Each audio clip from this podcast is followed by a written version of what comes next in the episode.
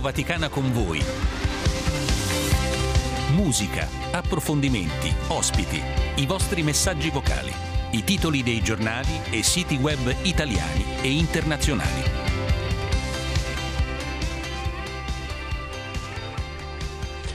Siamo in diretta, buongiorno da Andrea De Angelis, Radio Vaticana con voi. Ci troviamo nello studio mobile di Verona per seguire la tredicesima edizione del Festival della Dottrina Sociale. Con me lo ringrazio il tecnico Bruno Orti e poi i colleghi Alessandro Guarasci. Ciao Alessandro. Buongiorno, buongiorno a tutti qua da Verona per questa nuova edizione del Festival della Dottrina Sociale. E saluto anche Michele Raviar sprovvisto in questo momento di cuffia perché è impegnato in altre eh, operazioni in quella che sarà una copertura mediatica che andrà dalla radio, oltre 16 ore in diretta in tre giorni al portale Vatican News e ancora i social compresi appunto i video. Fa parte della squadra anche Franco Piroli. Dicevo, siamo in diretta 335 1243 722 è il numero per intervenire. Voi siete come ogni giorno i protagonisti. Radio Vaticana con voi torna ad essere con voi anche da un punto di vista geografico dopo le uscite in quel di Catania e poi Roma e ancora Otranto e Rimini e poi Rondine siamo appunto alla sesta trasferta in, questo, in questa stagione e ci troviamo in quel di Verona. Alessandro è un ritorno a distanza di 12 mesi. È un ritorno, sì, sicuramente, ma soprattutto è un ritorno diciamo, fatto di contenuti perché da questo festival emergono sempre spunti molto interessanti sul tema del lavoro, del bene comune, del welfare, insomma come crescere in modo diciamo, più sostenibile anche a livello lavorativo appunto di Stato sociale. D'altronde anche il panorama quest'anno degli incontri è piuttosto ricco e sicuramente anche di questo si parlerà. Poi c'è tutto il tema, logicamente Andrea lo sa e lo sanno anche i nostri ascoltatori, dell'intelligenza artificiale, anzi forse Andrea possiamo anche chiedere ai nostri ascoltatori che cosa ne pensano dell'intelligenza artificiale, se in qualche modo hanno avuto già qualche esperienza, parliamo di chat GPT, ma di tante altre piattaforme che in qualche modo potrebbero, anzi sicuramente rivoluzioneranno la nostra vita, il nostro vivere quotidiano eh, nei, prossimi, nei, prossimi, anni eh, e forse anche nei prossimi mesi. Scriveteci allora in chat mandate i vostri messaggi vocali, noi iniziamo con un brano musicale e poi subito i primi ospiti.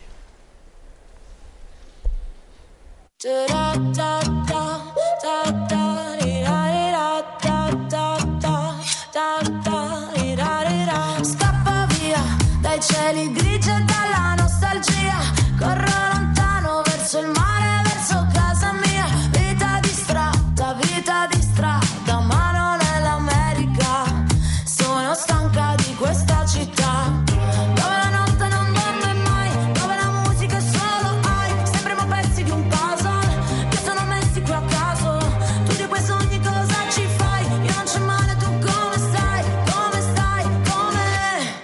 Ti sblocco un ricordo.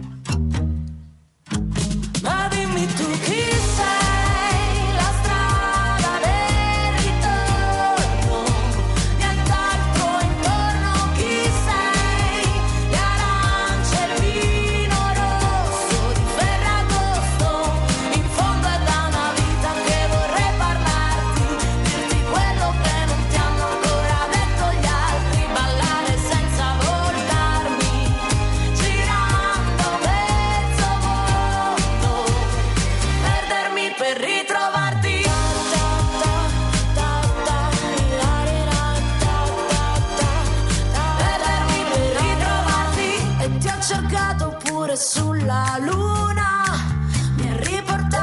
un soffio di vento per annegare dentro l'acqua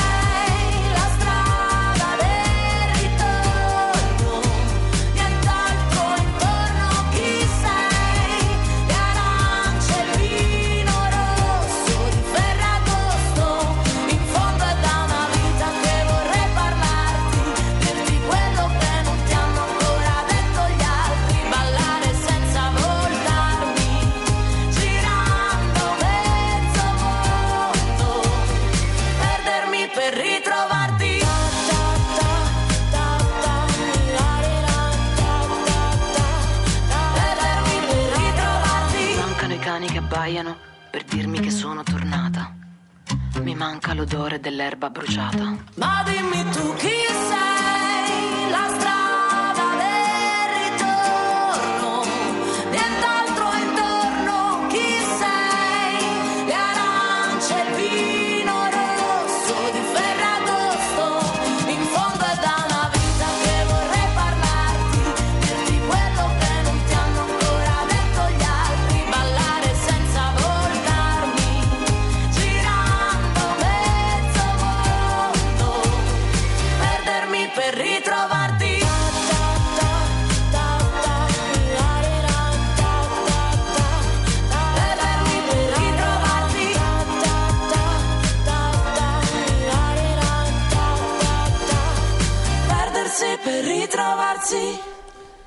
Le 8.17 sempre in diretta Radio Vaticana con voi, salutiamo Francesca e ancora Simonetta che ci manda il buongiorno, un abbraccio anche a Giovanni e poi il buondì ci arriva anche da Mario e da Ciro, quest'ultimo in particolare ci dice che ricorda bene le dirette dello scorso anno, a ricordarle certamente anche colui che ha voluto che tornassimo quest'anno, ovvero il responsabile della nostra testata Radio Vaticana Vatican News, Massimiliano Menichetti. Massimiliano, buongiorno. Buongiorno, buongiorno a te e a tutti coloro che ci stanno ascoltando in questo momento. Una copertura multimediale di tre giorni per raccontare cosa vuol dire mettere al centro la dottrina sociale e la persona nel 2023.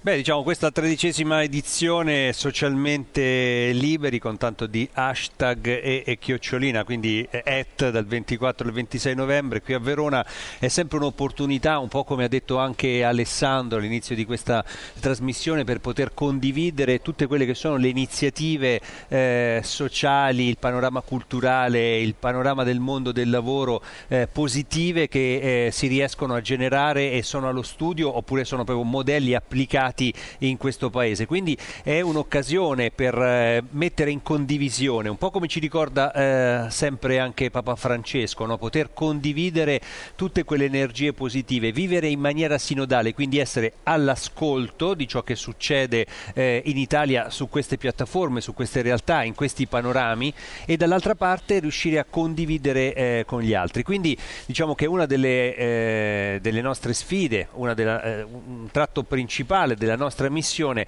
è proprio anche quella di eh, diffondere questi contenuti positivi in un momento così eh, drammatico e complesso che lo scenario internazionale e non solo ci propone, sia a livello delle tensioni, delle guerre e- in Europa, in Medio Oriente e in tante altre parti del mondo, così come i riflessi negativi eh, dell'economia che poi affaticano e aggravano la vita di tante famiglie e tante persone. Ecco, da qui nasce invece un, un messaggio positivo. Sono tanti incubatori che andremo a raccontare diciamo, in, questi, in questi tre giorni, sono degli esempi che speriamo possano contaminare, non come accadde con il Covid, una contaminazione negativa, ma in realtà contaminare, che poi peraltro eh, contagiamoci anche una delle iniziative che sono qui all'interno del festival, cioè proprio il far vedere, il condividere in maniera reale dei modelli eh, produttivi, sociali, condivisivi per creare una società migliore. Facevi riferimento al Papa, Francesco più volte ha parlato nel suo Magistero della dottrina sociale, in particolare nell'ottobre del 2021 ha detto in un mondo dove vi è il predominio della finanza, occorre un'economia benefica degna dell'uomo.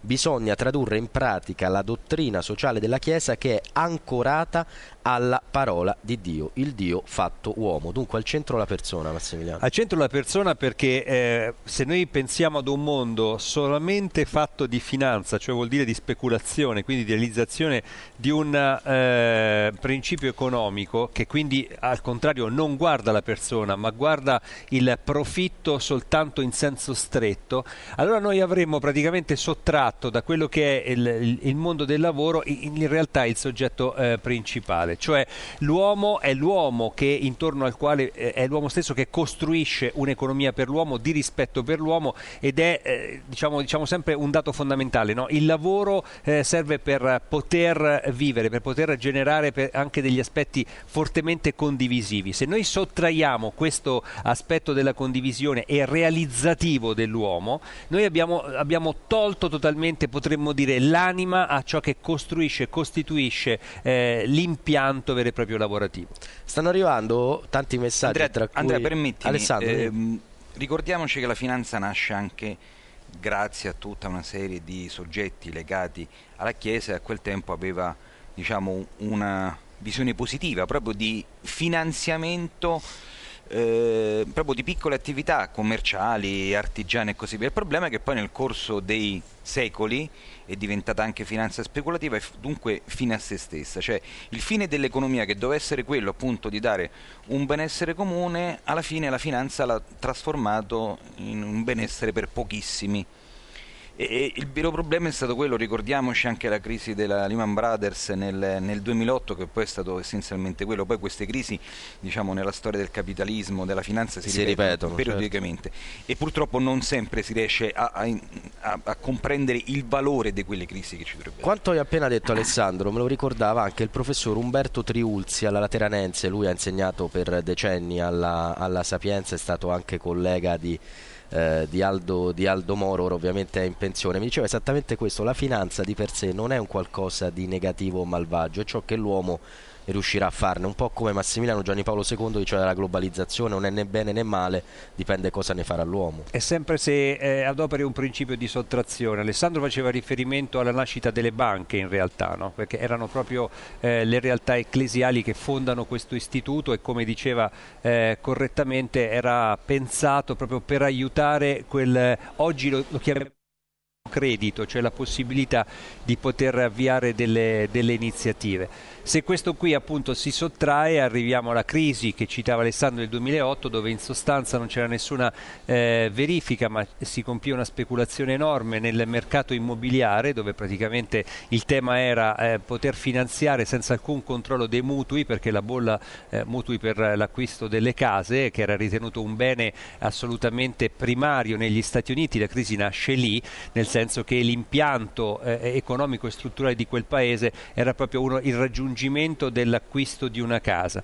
Ad un certo punto, in quel caso lì, lo precisiamo per far capire anche agli ascoltatori che cosa accade se si sottrae l'aspetto non della verifica, ma l'aspetto dell'importanza condivisiva fattiva, no? cioè ti do dei soldi per poter generare qualcosa di concreto e poi condividere questo qualcosa di concreto all'interno di un circuito virtuoso di una società, cioè una banca finanzia la possibilità di poter coltivare un campo o poter mettere in piedi un'impresa eh, di commercio e da quell'impresa di commercio si genera quella che poi è una, il microcredito, una piccola ricchezza che poi viene condivisa anche tra altri. Se c'è questo, allora c'è un aspetto costruttivo. In quella grande crisi accadde invece che senza alcuna verifica ad un certo punto i mutui venissero concessi anche più e più mutui sullo stesso bene senza capire se c'era effettivamente una capienza, cioè una capacità di poter ripagare quel mutuo. Quello creò quella che poi è stata definita e guardata è quella che sempre accade, una bolla speculativa all'interno e quindi si costruì un castello di carte praticamente senza nessun sostegno. Quando questo emerse, tutta l'economia che era basata semplicemente sugli interessi relativi agli investimenti relativi ai mutui, quell'economia lì è, è, è scomparsa e ha purtroppo eh, generato tantissima eh, diciamo, mancanza, carenza di lavori, tantissime persone hanno perso il proprio lavoro, il proprio impiego, hanno perso le case, hanno perso la possibilità di vivere e eh, migliaia di persone di fatto sono eh, passate in uno stato di povertà.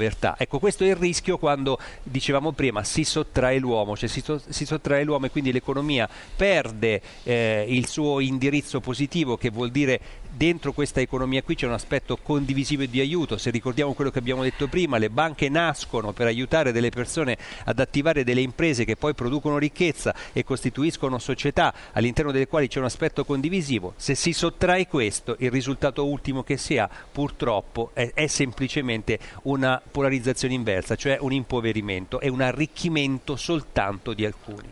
Ci scrive Roselia al 335 12 43 722, non l'uomo per la finanza, ma la finanza per eh, l'uomo. E poi ancora c'è chi sottolinea come anche il Black Friday sia un'operazione dove il consumismo è al centro, mi piacerebbe che si acquistasse solo quando necessario. Poi ci sono due messaggi da Fabrizio e Filomena per Michele, perché hanno notato la tua presenza. Michele, saluta i nostri ascoltatori. Tu hai condotto lo scorso anno Radio Vaticana con voi, ora sei più impegnato sul web, su Vatican News, ma si lavora insieme ogni giorno. Hanno notato la mia assenza. Hanno notato la tua assenza. Buongiorno, buongiorno a tutti gli ascoltatori che ringrazio e buongiorno anche qui ai colleghi qui da Verona.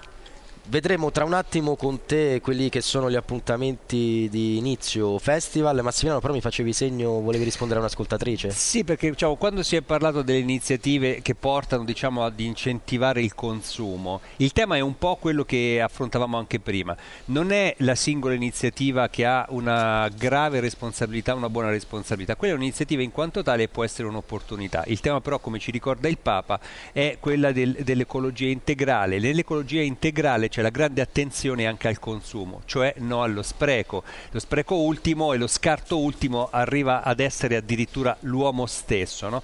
Quindi però nel richiamo che il singolo può fare, che vengono da tutte queste iniziative, è, perché se c'è un'iniziativa di risparmio va bene, si può cogliere. Il tema è se quell'iniziativa di risparmio in realtà innesca in me un desiderio di un qualcosa che in realtà di cui io non ne ho bisogno. Massimiliano, Quindi... scusa, è il classico saldo, no?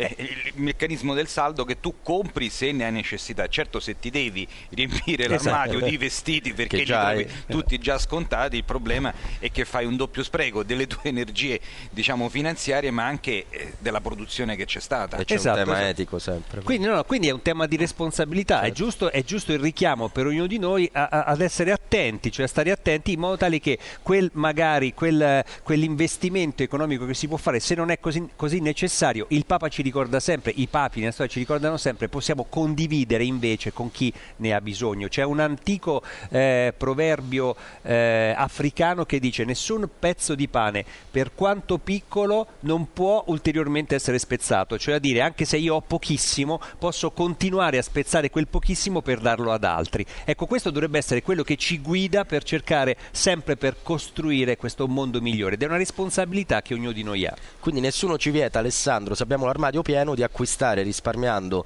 durante le promozioni per chi magari quell'armadio eh, lo ha, lo ha vuoto. Che lo ha vuoto, ma d'altronde sono iniziative che fanno anche Sant'Egidio e tante, tante altre organizzazioni. Eh, basta andare per esempio a Roma, ma non solo a Roma, al, diciamo, all'emporio di Sant'Egidio che loro hanno verso via del porto fluviale, dove comunque tante persone portano vestiti e altri beni che hanno acquistato a prezzi scontati eh, da destinare poi ai poveri. Questo non avviene a Roma, ma avviene in tante tante altre eh, città eh, dell'Italia. Sta per raggiungerci il prossimo ospite, rapidamente Michele, dunque come si apriranno i lavori questa mattina? Avremo tra gli altri anche il vescovo della diocesi di Verona. Allora, si aprono innanzitutto alle 10, quindi stiamo qui. Eh, nella, seguiremo in diretta. Seguiremo in diretta l'apertura assolutamente, siamo qui in, in attesa nella, dell'allestimento delle ultime, delle ultime eh, cose um, da fare. Allora, alle 10, quindi l'apertura del tredicesimo uh, festival appunto della dottrina sociale della Chiesa. Um, dopodiché avete già uh, accennato a quelli che saranno gli eventi che dureranno fino a questa sera, che noi cercheremo di seguire in maniera multimediale, quindi sia uh, sul sito e tra l'altro permettimi di cogliere l'occasione per dire che sul sito di Vatican News sarà aperta una pagina che in continuazione che noi chiamiamo chiamiamo Mattonella. Chiamiamo Matt- infatti stavo a dire Mattonella, però c'era il, il, il timore di, di, che, che, non fosse recepito. Diciamo, è una, una pagina. Di sforare spazio, uno spazio dedicato uno sulla spazio pagina. dedicato sulla avevi pagina. Paura, avevi paura di sforare nell'edilizia. Nell'edilizia, sì, che, che, rientra anche qui nel tema. No? Esatto. Quindi una mattonella nel quale potete vedere la, gli aggiornamenti con le interviste ehm, e con gli articoli che copriranno questi, questo festival. Quindi oggi ehm, il eh, programma è fino alle ore 21, abbiamo già citato le relazioni con, oltre l'intelligenza artificiale, costruire relazioni di pace con la ricerca scientifica sarà il eh, panel del pomeriggio con l'ex astronauta e l'ingegnere aerospaziale eh, Paolo Nespoli, poi focus sul volontariato, focus sull'imprenditoria. Permettimi anche per riagganciarmi a quello che stavate dicendo, uno dei sottotemi di questo panel sarà per una rivisitazione del mestiere dell'imprenditore dall'uomo economicus al costruttore di futuro, quindi anche con un'attenzione su quello che può e deve essere il ruolo oh, dell'imprenditore nel creare eh, futuro nel senso di opportunità per la società, di far crescere la società e in questo caso la bussola poi della dottrina mm, sociale della Chiesa eh, poi è, è, il motivo per cui c'è questa manifestazione e per cui eh, lo scorso anno tu qui. non c'eri ma il termine bussola fu usato da molti relatori nonché dagli organizzatori cioè la dottrina sociale vista proprio come una, una bussola a chiudere Michele? a chiudere allora eh, andiamo sull'evento di questa sera che è la premiazione appunto di quegli imprenditori, quelle realtà sia di volontariato che eh, di aziendali che per il bene comune, per eh, la costruzione del futuro e della dottrina sociale della Chiesa hanno fatto un merito in questo anno. Grazie dunque Michele, salutiamo Massimiliano Menichetti, ci risentiremo in questi giorni Massimiliano, grazie. Come no, ti ringrazio, ringrazio te, eh, chiedo agli ascoltatori di rimanere sintonizzati e di continuare a seguirci un po' come diceva eh, Michele su tutte le nostre piattaforme, quindi social, pagina e radio. Lascio il microfono, mi sto proprio materialmente alzando per eh, cedere la cuffia di fatto al presidente di questa realtà, Alberto Stizzi. Esatto, lo accoglieremo dopo un brano.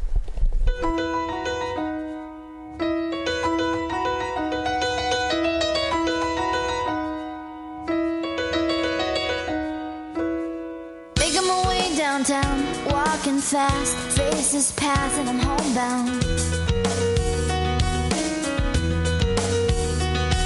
Staring blankly ahead, just making my way, making my way through the crowd.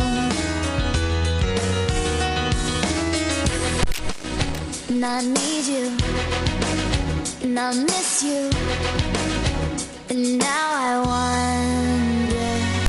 If I could fall the sky,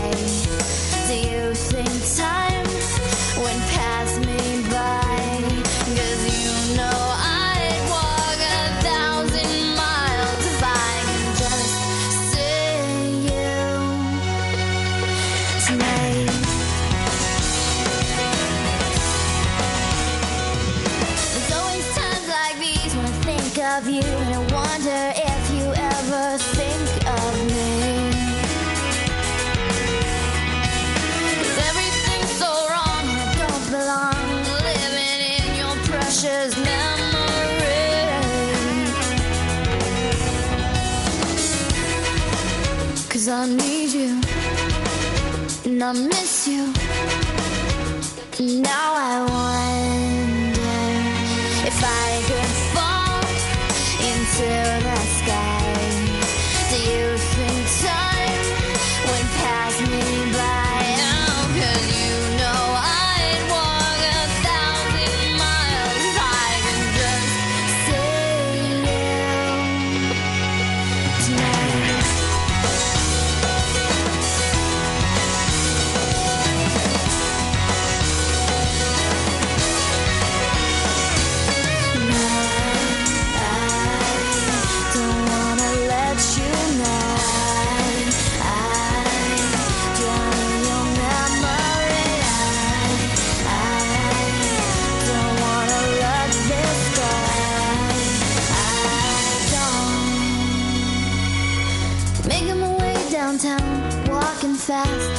Just passing. I'm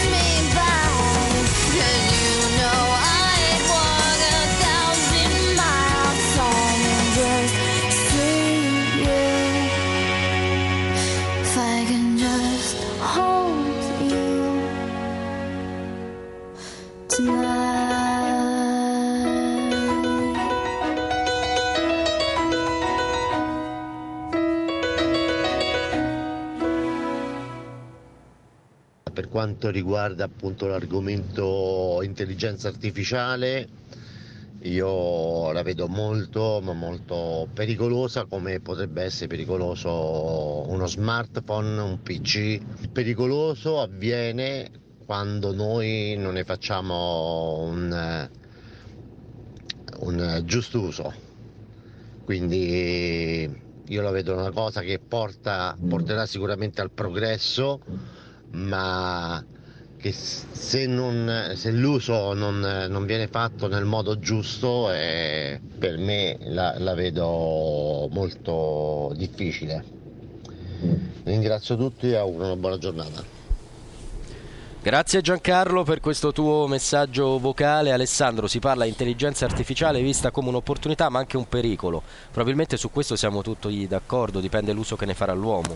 E grazie anche per la buona giornata a questo punto. È vero, ci ha detto anche buona giornata.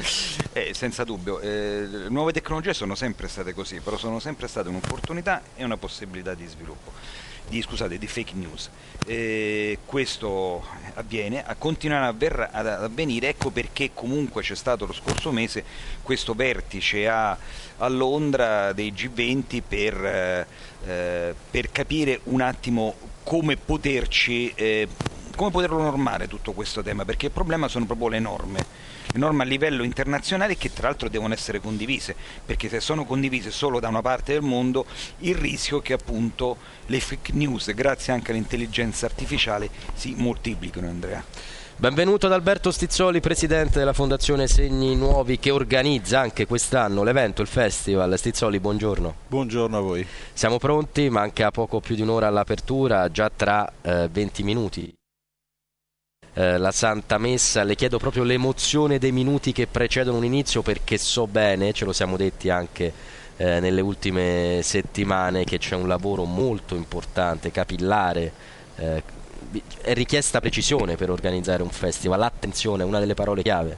Sì, ci pensavo stamattina in effetti arrivando qua perché eh, è sempre una scoperta, no? per noi non è che il festival è il nostro lavoro, noi facciamo un festival perché è diciamo, la, la, la, il, un punto di arrivo o un punto nel percorso che facciamo durante l'anno, quindi il festival è una cosa un po' straordinaria. Ci pensavo stamattina proprio eh, avendo di fronte a me tutte le persone che, ogni, che, in questi giorni hanno lavorato e soprattutto quelli che si sono eh, preparati per lavorare oggi ed è veramente una bella, una bella squadra, un bel pensiero. E dico guarda, ci sono quelli che coordinano tutto, fanno in modo che le cose vadano bene. Poi è chiaro che c'è sempre qualcosa che non, che non, funziona al 100%, però insomma siamo... Stizzoli, permettimi una cosa, allora, di festival in qualche modo legati al lavoro ce ne sono tanti in Italia. Sì. E, e all'economia. E all'economia. Okay. Eh, allora, questo come si vuole distinguere? Nel senso, come è cambiato nel corso degli anni e quali eh, quale passo eh, diverso vuole dare ai temi del lavoro, del welfare, dell'inclusione? Ma allora, stamattina proprio c'è questo è la mattinata dedicata all'economia e quindi all'impresa, a tutti gli aspetti eh, dell'economia. Cos'è che abbiamo pensato proprio quando ci è venuta in mente questa possibilità? Il fatto che per fortuna eh, questo mondo legato all'economia è in cambiamento, in forte cambiamento.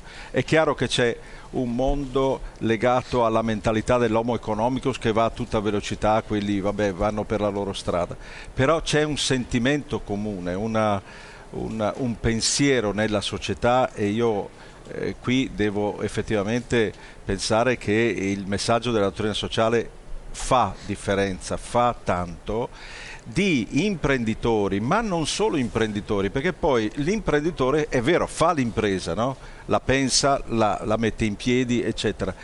Ma se c'è un imprenditore sano, arriva una società, un humus di persone che collaborano con lui, che alla fine vengono condizionate da questo.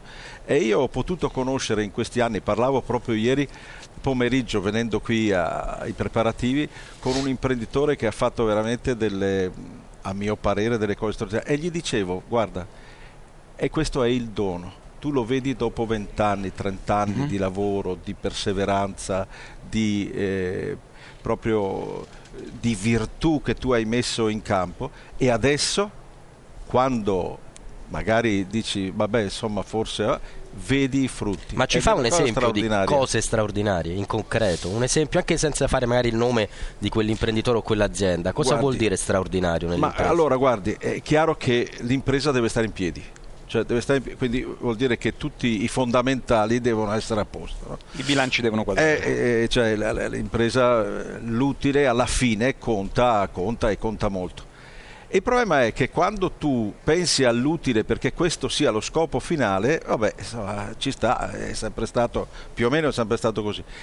Ci sono persone che per arrivare all'utile dicono io metto dentro questo tipo di costi, che possono essere dei costi appunto dati da un certo modo di operare all'interno dell'impresa.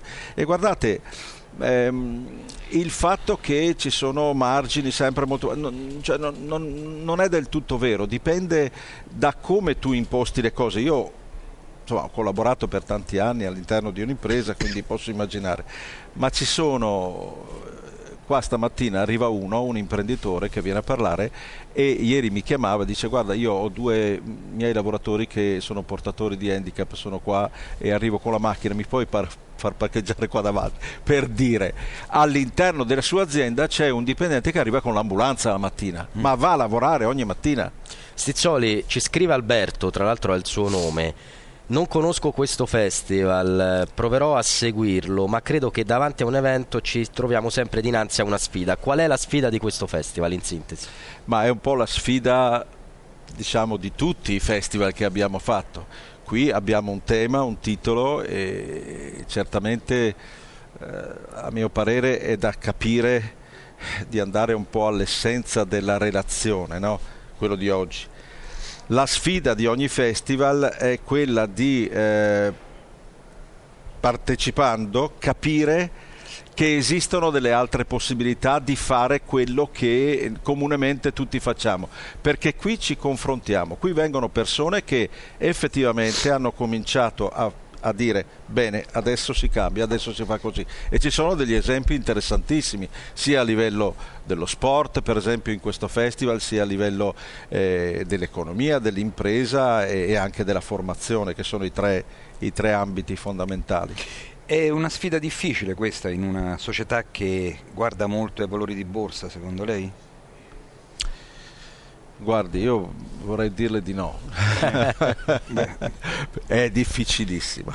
Diciamo che non è facile. No, non è facile, ma eh, eh, dipende da come lavori dentro su te stesso. Ok, ogni mattina che ti alzi è una difficoltà, ci sono dei problemi, quindi chiaramente dipende dallo sguardo, dove tu metti lo sguardo. Se metti lo sguardo ai risultati, alle cose di post domani, è chiaro che diventa difficilissimo. Se tu getti lo sguardo dove effettivamente dovrebbe andare, a mio parere le cose insomma diventano chiaramente sempre impegnative ma più leggere. Benissimo, Andrea. Sì, eh, io ho solo una domanda avrei ancora, poi ascoltiamo un brano e, e torniamo da lei Stizzoli, ma ricordo bene lo scorso anno, eravamo, credo lo stesso giorno, eravamo qui a parlare dell'apertura della dodicesima Sì. edizione a questi microfoni. Mi colpì quando lei mi disse dobbiamo capire davanti alle aziende e alle imprese che c'è un'unicità di ciascun lavoratore e imprenditore. Siamo unici, siamo tutti diversi. La diversità, l'unicità come un valore dunque fondante anche dell'impresa e del lavoro, è questo uno dei temi. Certamente. Cioè la eh, libertà, il socialmente liberi deriva anche da quell'unicità. Deriva dal fatto, eh, adesso la, la- la risposta o la domanda dà una complessità importante. Eh, io vedo, no, per esempio quest'anno trattiamo il tema della relazione e mi ha colpito, eh, il cardinale Ravasi pochi giorni fa parlava della iridescenza della relazione, no? quando invece, quando invece eh, noi le relazioni le trattiamo le trattiamo attraverso le app, le trattiamo attraverso i nostri mezzi, quelli che abbiamo oggi, no? che ci proteggono chiaramente, no? perché noi non, non arriviamo mai a toccare l'altro, a sfiorarlo, a- ad abbracciarci, no? restiamo sempre lì, diciamo oh che bello, che bello, un abbraccio, diciamo alla fine, ma in effetti non, non- non lo è. Ecco, io credo che invece la relazione, quella dove tu cogli tutto questo mondo, questo universo, effettivamente fa scoprire eh, l'unicità eh, di noi tutti che siamo stati voluti da da, da, da, dal nostro Dio che ci ha voluto chiaramente unici.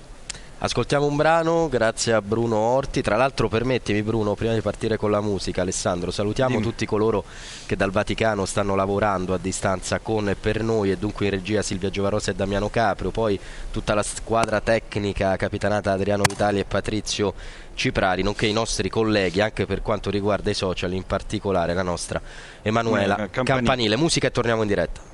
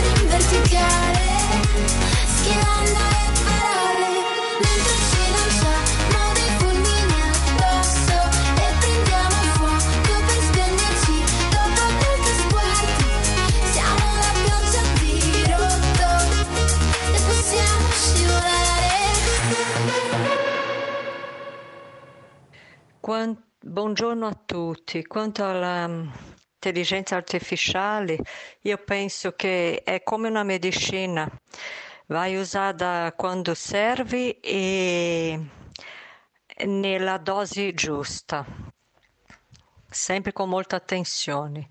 Un carissimo buon proseguimento a tutti.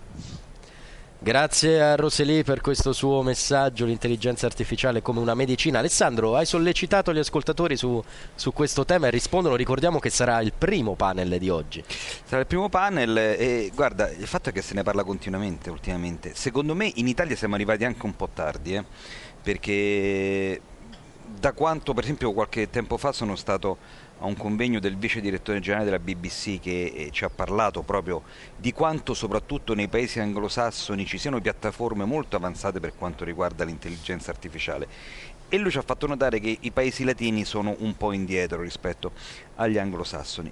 Io non so se questo è un aspetto positivo o negativo, forse potrebbe avere anche diciamo, dei risvolti positivi, nel senso che forse stiamo pensando di più a come utilizzare quelle, quelle tecnologie. Eh, perché, ripeto, i rischi ci sono. Eh, ultimamente vedevo, diciamo, una simulazione di un determinato politico che, a cui facevano parlare bene dell'opposizione. E quella è chiaro che è una cosa che non sta in piedi, no? assolutamente fino a là insomma esatto. Stizzoli siamo per... tutti d'accordo solitamente non è così sì ma eh, guardi anch'io penso certamente eh, il mondo va avanti no? il mio nonno mi diceva sempre ma guarda che il mondo va avanti te quando ti poni tante domande il mondo va avanti è inesorabile io credo che è un po' quello che ci siamo messi in mente no? sempre noi, che il discorso di lavorare sulle coscienze. Sulle coscienze, Bene. esatto. Allora, eh, te eh, lavori sulla coscienza, non ti resta che lavorare sulla coscienza, perché dopo è chiaro che una coscienza formata solitamente non dovrebbe causare danni, è, è, però è chiaro che il bene e il male fa parte di questa del nostro proseguire questa vita, no? quindi non dobbiamo prendere, secondo me, particolare paura. È come tutte le cose degli uomini, bisogna capire come usarle.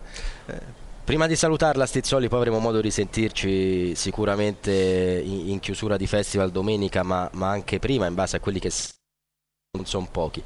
Le voglio confidare una cosa, parlando con i colleghi prima di partire, eh, funziona sempre così, Alessandro me lo confermi, quando si va in trasferta, ah, di cosa vi occuperete, di cosa parlerete, uno dei temi che ha suscitato molta eh, curiosità è quello del concetto di panchina.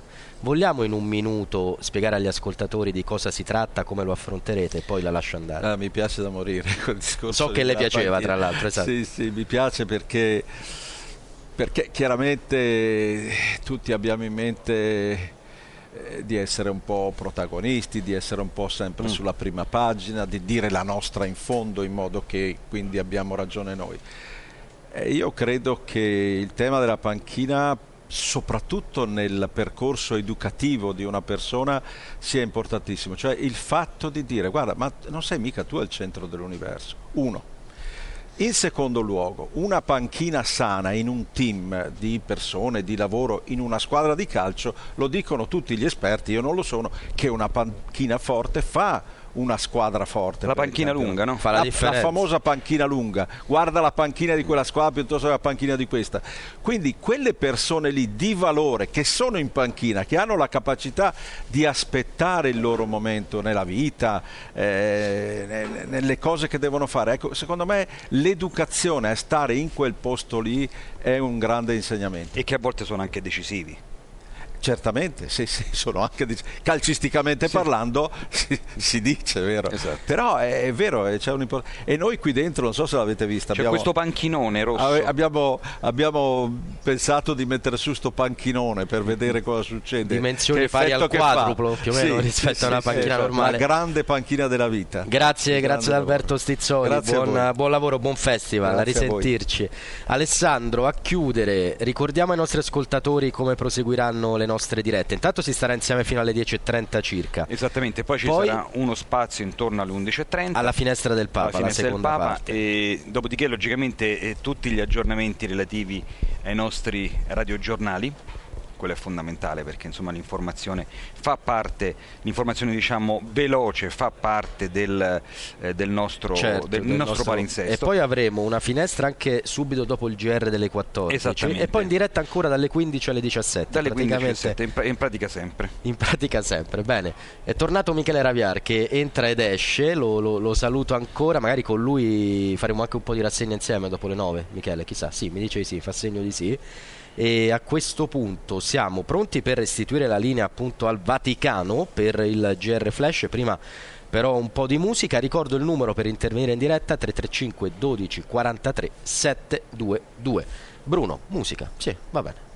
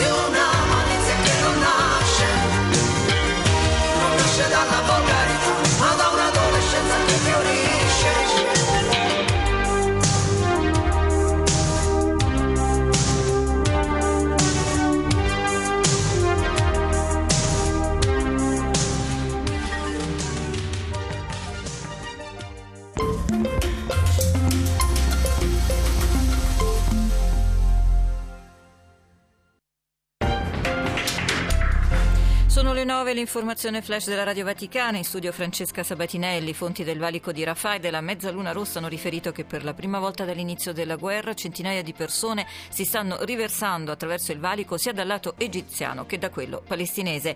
E Londra fornirà ulteriori 30 milioni di sterline in aiuti umanitari a Gaza, lo ha dichiarato il ministro degli esteri britannico Cameron in visita oggi nei territori palestinesi dove incontrerà i leader e le agenzie umanitarie.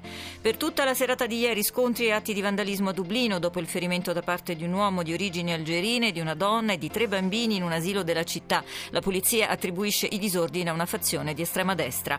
Almeno 85 le tombe del lotto ebraico del cimitero di Marsinelle che sono state danneggiate. Secondo le autorità locali il luogo le tombe prese di mira lasciano pochi dubbi sul fatto che il danno sia di natura antisemita. È tutto, l'informazione flash della Radio Vaticana torna alle 10. Stai ascoltando Radio Vaticana. Socialmente liberi. Radio Vaticana Vatican News è media partner alla tredicesima edizione del Festival della Dottrina Sociale.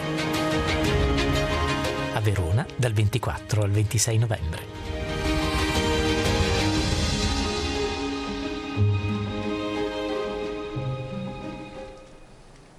Un minuto dopo le nove di nuovo in diretta saluto Franco Piroli che è entrato in questo momento nel nostro studio mobile, appena entrato ha tolto di fatto involontariamente le cuffie al nostro Michele Raviar. Tutto questo per dire che si lavora in squadra in quella di Verona con Bruno Orti che ha allestito il nostro studio mobile, con uh, il sottoscritto Andrea De Angelis e Michele Alessandro Guarasci pronti a raccontarvi ora per ora questa tredicesima edizione del Festival della Dottrina sociale. Tra poco avremo altri ospiti, tra cui Monsignor eh, Dario eh, Viganò e poi il sottosegretario alla cultura eh, Mazzi e parleremo con loro anche di come la cultura e la dottrina sociale possono procedere di pari passo nel mettere al centro quello che è lo sviluppo integrale della persona. Prima però con Alfa, non ricordo più il titolo Bruno sul più bello, giusto? Eh? Io sul più bello l'ho, l'ho dimenticato. Ascoltiamo il brano e poi rassegna. Se lavi passerà anche questo lunedì Se ci pensi siamo come un film Cambiamo sul più bello, sempre sul più bello Vorrei stessi qui ad ascoltare due canzoni chill Se ci pensi siamo un evergreen Se ci sentiamo è meglio, ci sentiamo meglio preso treni però ho perso te. La vista è bella tra le nuvole Ma come ci può andare bene ora che Siamo passati da un va bene ad un va bene? Il primo dei miei pensieri e l'ultimo dei miei problemi lo sai. Bella anche più del sole, beh su questo non ci piove mai. E forza ancora la tua iniziale sopra le lattine mezz'ora che cerco le parole per poterti dire che se la vita passerà anche questo lunedì se ci pensi siamo come un film cambiamo sul più bello sempre sul più bello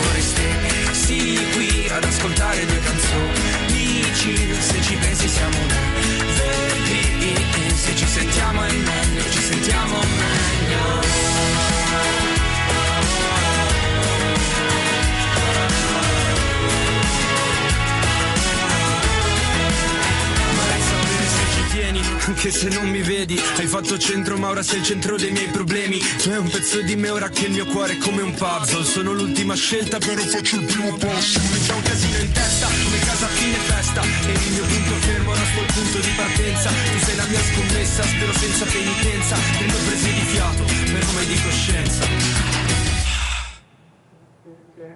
Se lavi, passerà anche questo lunedì. Se ci pensi siamo come un film. Cambiamo sul più bello, sempre sul più bello. E vorrei stessi qui ad ascoltare due canzoni. Dici, se ci pensi siamo verdi.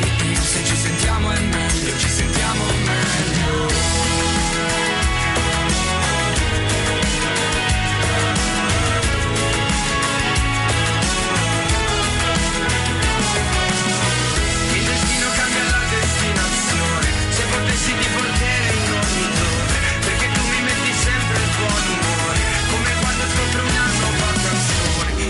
Destino cambia la destinazione. Se potessi ti porterei in ogni dove, perché tu mi metti sempre il buon umore, come quando scopro una nuova canzone. Vocale. Buongiorno a tutti. Volevo augurare un santo e sereno giorno alla mitica redazione della Radio Vaticana. Siete fantastici, grazie per riuscire a accontentare le nostre richieste musicali per farci tanta compagnia e le buone notizie che ci date. Volevo dedicare eh, Iris di Biagio Antonacci alla mia seconda mamma che oggi compie gli anni. Tantissimi cari auguri, seconda mamma, sei la seconda mamma migliore eh, della, tua, della tua seconda figlia Serena. E poi volevo dedicarlo anche a mio cognato Luca e a mia sorella Valentina, a miei cugini Francesco e Federico. E volevo sapere se c'era la possibilità di, mh, di parlare del ruolo della catechista e come poter eh, trasmetterlo nonostante le difficoltà, grazie all'aiuto dei, dei, dei papi. Ecco. Un forte abbraccio, un saluto affettuoso a Papa Francesco Serena. Grazie Serena per il tuo messaggio, come al solito mostri tanto affetto nei nostri confronti, non so se è meritato o meno, però fa un enorme eh, piacere. Continuate a scriverci, a mandare i vostri messaggi di testo o eh, vocali al 335 12 43 722, adesso un po' di rassegna stampa perché oggi sta accadendo un qualcosa di particolarmente importante soprattutto in Terra Santa, ma le notizie ci arrivano come ogni giorno a quest'ora da varie parti del mondo e partiamo Alessandro con te da Avvenire? Esattamente, hai proprio ragione. Allora, l'apertura di testa tregua alla prova, rinviata questa mattina, la pausa dovrebbe portare, logicamente in Medio Oriente, alla liberazione dei primi 13 ostaggi. I rabbini criticano però eh, alcune parole eh, del pontefice, ma il cardinale Parolin risponde nessuna distanza e condanna, distan- e, scusate, e condanna di Hamas. Eh, il cardinale Parolin è stato molto chiaro nel, suo, col suo pensiero. Poi allarme minori, reality shot shock su Squid, Squid Game visibile dai sette anni. Eh, questo è veramente incredibile. Penso che questi temi potremmo affrontarli anche con, con il sottosegretario Mazzi, eh, che dovrebbe raggiungerli tra non molto. Allora, Olanda poi, perché sapete ci sono state le elezioni e la destra di Wilders sta cercando alleati per governare. Vedremo se riuscirà eh, tramite appunto eh, le trattative in Parlamento a, um, a, raggiungere, a, raggiungere, la metà dei seggi eh, più uno. Logicamente tutte le pagine interne sono eh, dedicate a Hamas e, e, e poi logicamente si parla anche di crisi del debito che in questo momento sta schiacciando l'Africa. Andrea. Sì Alessandro, andiamo anche internazionali iniziando con la BBC che dedica l'apertura appunto a quanto accade nel eh, vicino Oriente. Israele e Hamas inizia una pausa di quattro giorni nei combattimenti.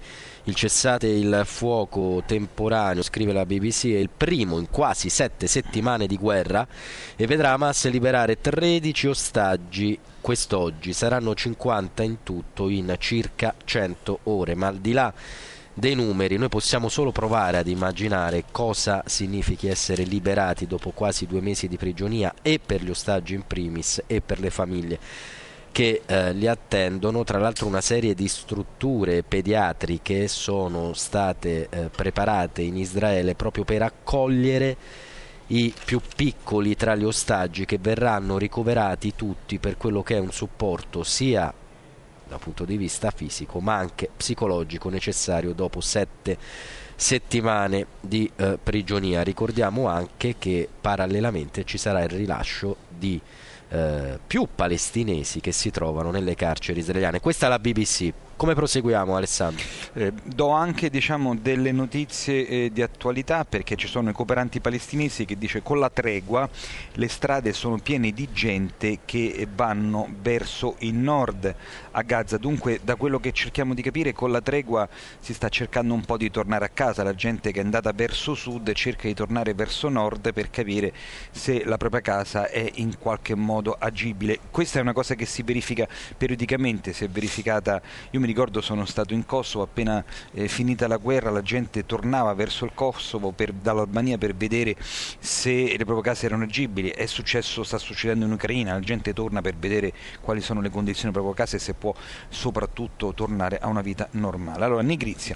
In Africa la resistenza ai farmaci fa più vittime della eh, malaria e questo è soprattutto eh, lo diciamo per l'uso scorretto, l'abuso di antibiotici che stanno realizzando davvero delle importanti resistenze a livello fisico e poi quando in realtà lo devi prendere l'antibiotico non serve più perché hai sviluppato dei germi che sono appunto resistenti agli antibiotici. Poi sempre in qualche modo collegato alle questioni sociosanitarie, stop agli aiuti alimentari per 1,4 milioni di persone, ehm, questo dovuto a un intervento del programma alimentare mondiale che appunto ha annunciato il ritiro da diverse aree del continente, pensate un po' per che cosa? Per mancanza di fondi. E quello prima lo dicevamo, il Black sì. Friday si potrebbe fare anche inviando eh, degli aiuti eh, alimentari. Ehm, e, poi, e, poi, lo Zimbabwe con un monito dei vescovi cattolici contro eh, la violenza che purtroppo c'è in quel paese. Andiamo in Francia con Le Monde perché anche qui si parla di salute, in particolare di quanto sta accadendo in Cina. Perché? Perché l'Organizzazione Mondiale della Sanità aveva chiesto a Pechino informazioni dettagliate sull'aumento esponenziale delle malattie respiratorie di polmoniti per quanto riguarda i più piccoli. La Cina risponde dicendo che non c'è nessun agente patogeno nuovo o insolito, lo comunica appunto l'OMS. E poi sempre in Francia c'è un dibattito Alessandro e so che tu per quanto riguarda la mobilità e la mobilità sostenibile, la mobilità del comune di Roma, che è quello in cui vivi e viviamo, sei sempre informato. Senti cosa sta accadendo a Parigi. Sulla tanz- tangenziale c'è un dibattito perché l'amministrazione della capitale francese vorrebbe abbassare la velocità a 50 km orari. Perché? Tu dirai perché 50 km orari in città è, è, è la velocità No, in tangenziale è superiore, ma il motivo è un altro. Si vuole creare una corsia prioritaria dedicata alla circolazione degli atleti durante le prossime Olimpiadi. E quindi per fare questo, per creare questa corsia prioritaria, è necessario abbassare la velocità sulle altre corsie. Per fare in modo che non accada dall'oggi al domani, le Olimpiadi saranno nell'estate del 24, si inizia a pensarlo già, già da adesso. Che ne pensi? Beh, eh, allora secondo me eh, eh, in città bisognerebbe abbassare la velocità in genere. Eh, si parla tanto nelle città italiane di zone 30 e sarebbe utile realizzarle. Il vero, problema, il vero problema è chi controlla che poi le persone vadano a 30 o vadano a 50. In questo caso sì, mh, mm, ci può stare perché eh, sicuramente i pedoni, gli atleti sono diciamo, soggetti deboli abbassare la velocità in genere fa solo che bene. D'altronde tutti gli studi hanno dimostrato che se si va in città troppo velocemente A si rischiano sempre di causare eh, problemi, per cui investimenti e così via, incidenti. E poi soprattutto non è che si risparmia molto come tempo, magari si risparmiano 3-4 minuti rispetto a un appuntamento, ma insomma la differenza poi non è abissale.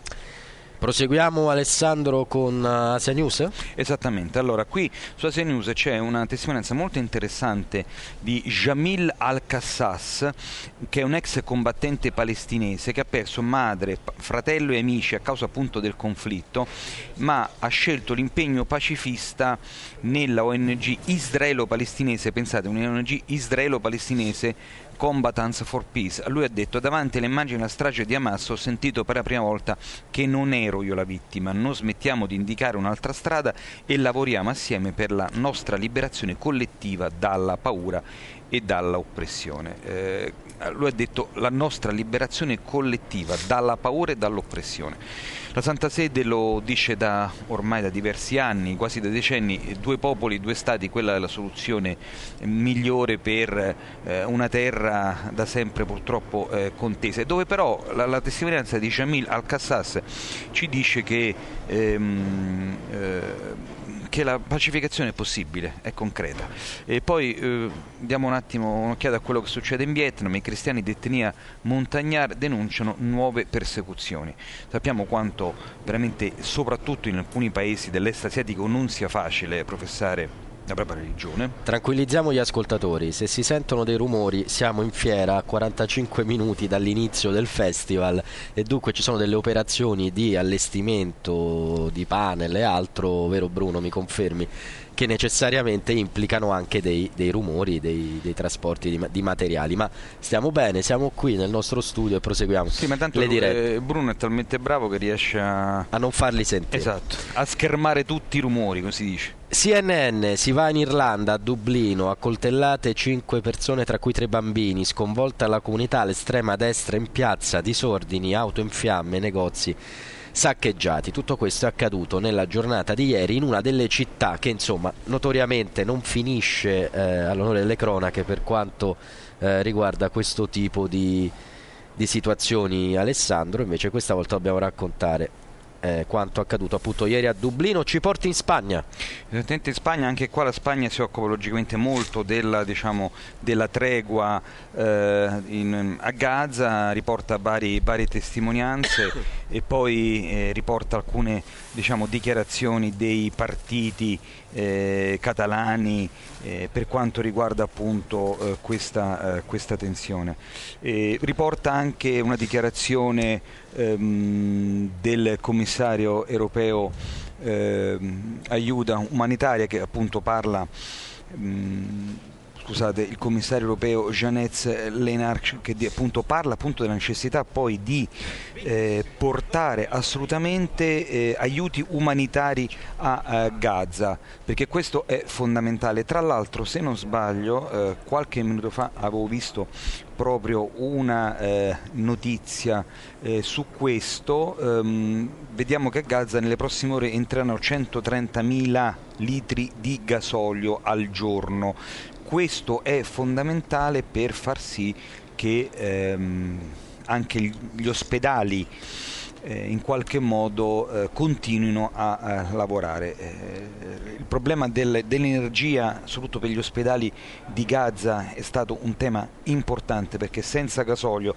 senza generatori non si possono far partire le macchine per la rianimazione, non possono lavorare le sale operatorie. Insomma, I reparti neonatali. I reparti neonatali certo, una situazione al limite. Infine andiamo in Brasile con Foglia di San Paolo, anche qui si parla del Medio Oriente con Israele, quindi capovolge la lettura Foglia di San Paolo, non mette in primo piano la tregua, ma dice quello che vuole fare Israele dopo questi quattro giorni. Israele prevede due mesi di intensa guerra, ovvero dicembre e gennaio. Alessandro, se ti dico quanta vita c'è, quanta vita insieme a te, tu che ami e tu che non lo rinfacci mai e non smetti mai di mostrarti come sei, riconosci questo brano? Sì, perché mia moglie mi ha portato a vedere un concerto di questo cantatore italiano, che però te posso dire adesso mi sfugge un po'. Di nome Fabiaggio e di cognome Antonacci. Antonacci. Il brano è Iris, mm. ce l'ha chiesto Serena nel suo messaggio vocale, lo vuole dedicare alla mamma, lo ascoltiamo tutti insieme.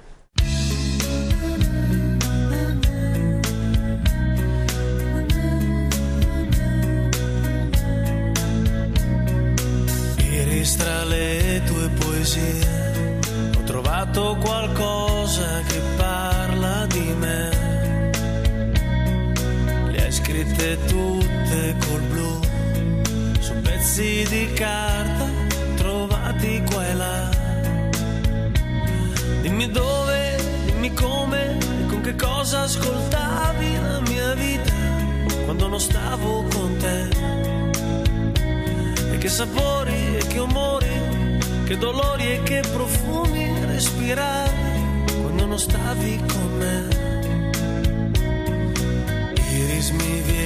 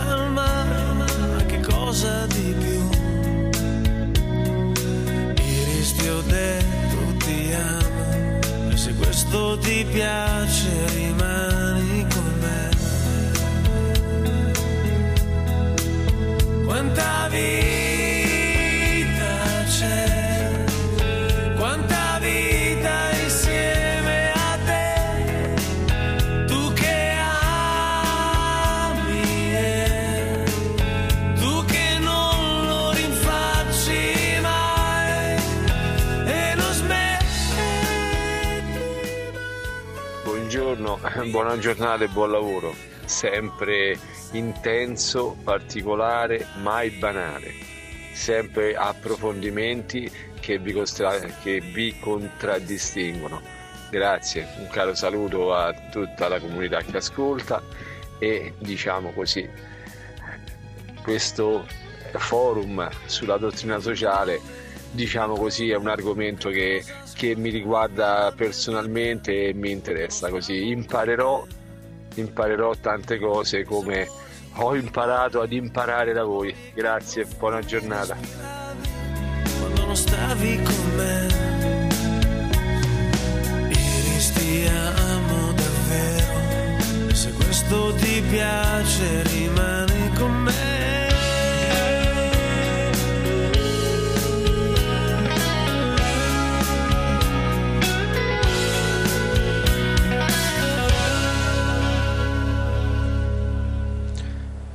Alessandro Guarasci.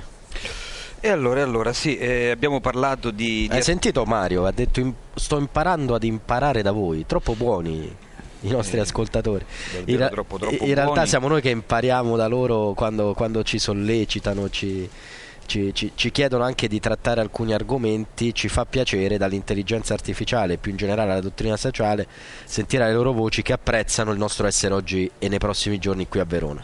Beh, questo è importante perché eh, questi apparentemente, molto apparentemente sembrano eh, temi di nicchia, in realtà non lo sono per niente perché riguardano in qualche modo eh, un, po tutte, eh, un po' tutta la nostra società. Ecco, eh, prima eh, c'era l'ascoltatrice che ci parlava eh, giustamente del Black, Fly- Black Friday, eh, noi diciamo sì, Black Friday è positivo, però insomma bisogna utilizzare anche sicuramente il cervello quando eh, lo si fa. Eh, tu pensa che io stavo vedendo in questo momento di sostenibilità, pensate che l'economia dell'usato in Italia è praticata da oltre 24 milioni di persone e genera un valore economico di 25 miliardi di euro pari all'1,3% eh, del PIL. Eh, numeri importanti e tra l'altro proprio se parliamo di sostenibilità e di eh, in qualche modo imprese sociali dobbiamo eh, sapere che per esempio l'Italia è leader in Europa per quanto riguarda la cosiddetta economia circolare, dunque il riciclo dei, eh, dei materiali. Eh, questi sono tutti temi che in qualche modo sono anche ricollegabili a questo, a questo festival perché il tema dell'utilizzare adeguamente le risorse che abbiamo è fondamentale anche perché eh, dobbiamo eh, sapere che per tante diciamo cose che noi utilizziamo per esempio questo cellulare che ho adesso in mano ci sono tante materie prime eh, rare, terre rare, scusate, materie, scusate, derivanti da eh, terre rare eh, che hanno bisogno eh, diciamo di, di un maggior rispetto, di un maggior utilizzo ecco qua, del, nostro, eh, del, nostro, mm, del nostro ecosistema.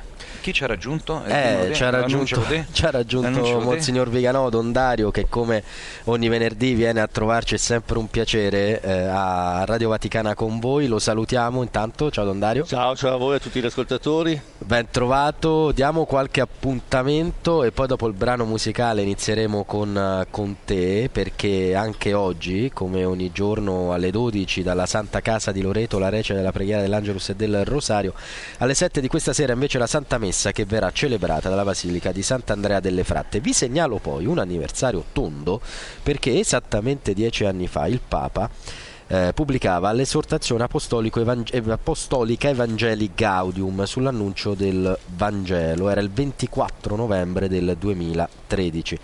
Altro anniversario importante riguarda invece la firma degli accordi di pace con la guerriglia delle FARC e ci troviamo in Colombia. Infine vi segnalo che oggi era il 2016, oggi invece ci sarà in Tanzania il vertice dei leader della comunità dell'Africa orientale. Grazie a Bruno Orti un brano e poi puntuali, come avevamo detto Don Dario, 9.30, giusto? Esattamente. Iniziamo con te.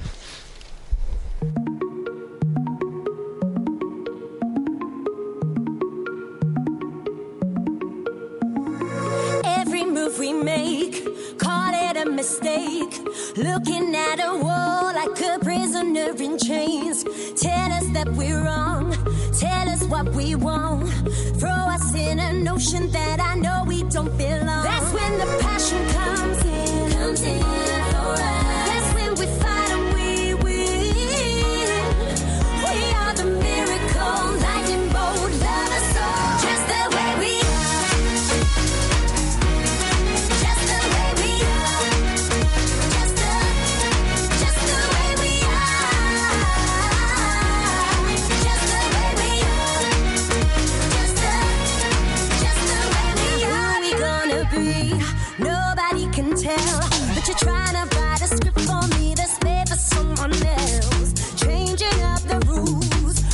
I gotta break. All the diamond that's inside of me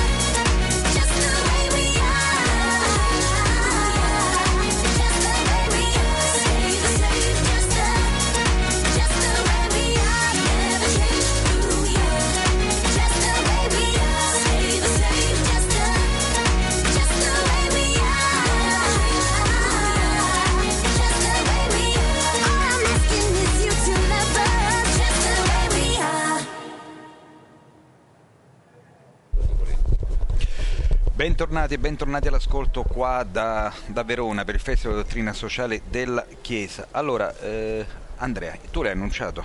Chi abbiamo qua in diretta con noi? Eh, abbiamo Monsignor eh, Viganò che ogni venerdì appunto viene, viene a trovarci. Ancora buongiorno Don Dario. Buongiorno a voi agli ascoltatori da questa zona che è la Fiera di Verona, una città un po' frescolina questa mattina con tanto traffico, quindi diciamo non così distante dalla sede di Radio Vaticana a Roma. Ma anche insomma. noi abbiamo fatto lo stesso commento con l'autista, è vero? Questa mattina identico, identico. Però ci dicono che stanno facendo dei lavori, dunque questo in qualche modo è positivo sia Eh, per, come l'eco- Roma, eh, del sia per Roma. l'economia, esatto, come- sia per l'economia locale sia diciamo, per l'agibilità dei veronesi. Io ricordo che Monsignor Viganò, oltre ad aver eh, già diretto, è stato prefetto del nostro dicastero, è vice cancelliere della Pontificia Accademia delle Scienze della Pontificia Accademia delle Scienze Sociali, ma è con noi per presentare, ormai lo facciamo da più di un mese, Don Dario, quella che sarà la prossima puntata delle ragioni della speranza. Ogni sabato alle 16.30 su Rai 1 tu racconti, visiti per noi e con noi una città per mostrare come la bellezza sa di speranza e ci conduce poi al Vangelo e ci parli anche del Vangelo del, del giorno. Più tardi credo che avremo modo attraverso un complicatissimo intreccio Verona-Vaticano-Padova, perché è lì che andremo di sentire il trailer. Perché Padova? Beh, perché, perché Padova c'è una cappella bellissima, cosiddetta Cappella degli Scroveni, con eh, l'affresco di Giotto del giudizio universale. E lì siamo sicuri che Giotto c'è stato, ci sono i documenti, cosa che invece non siamo altrettanto sicuri in tutti gli altri luoghi dove si dice che ci sia stato Giotto, ivi compreso Assisi. Che meraviglia Padova, io lo, lo, dico, la prima volta che sono stato credo che sia una delle città che mi ha stupito di più in Italia in assoluto. Non so se siete da, d'accordo, a me ha colpito moltissimo. Eh, no perché non ci sono stato. A posto. Cui...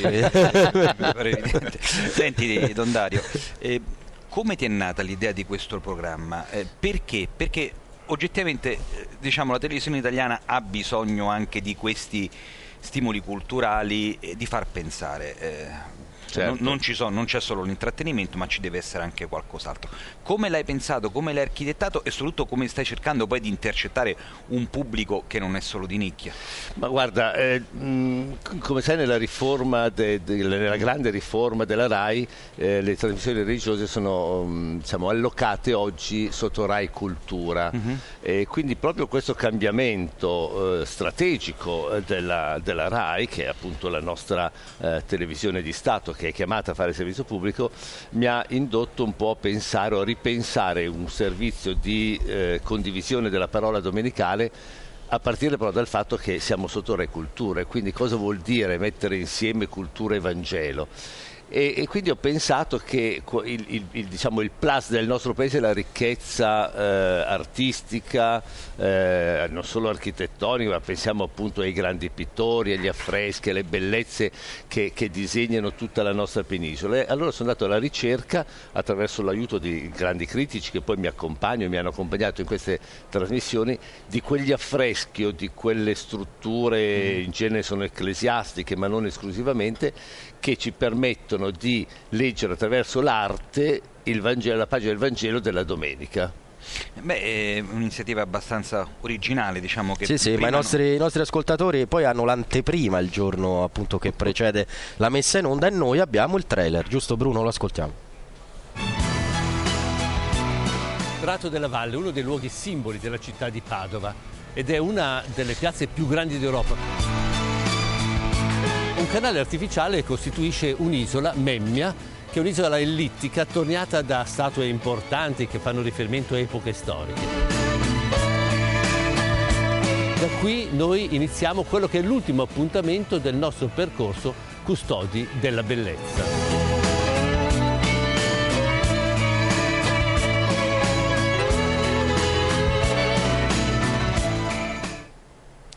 L'ultimo appuntamento Don Dario e, e, quindi poi tornerei a trovarci lo stesso però. sì eh. certo spero proprio no, di sì perché insomma è l'ultimo appuntamento no però chiudiamo veramente con una bella eh, città venendo al Vangelo di domani Dunque il Vangelo di domani è appunto il momento in cui eh, si presentano davanti al Signore e il Signore dice voi venite qui che siete beati e voi invece lontano da me e diranno ma perché questo? In fondo noi abbiamo vissuto, no?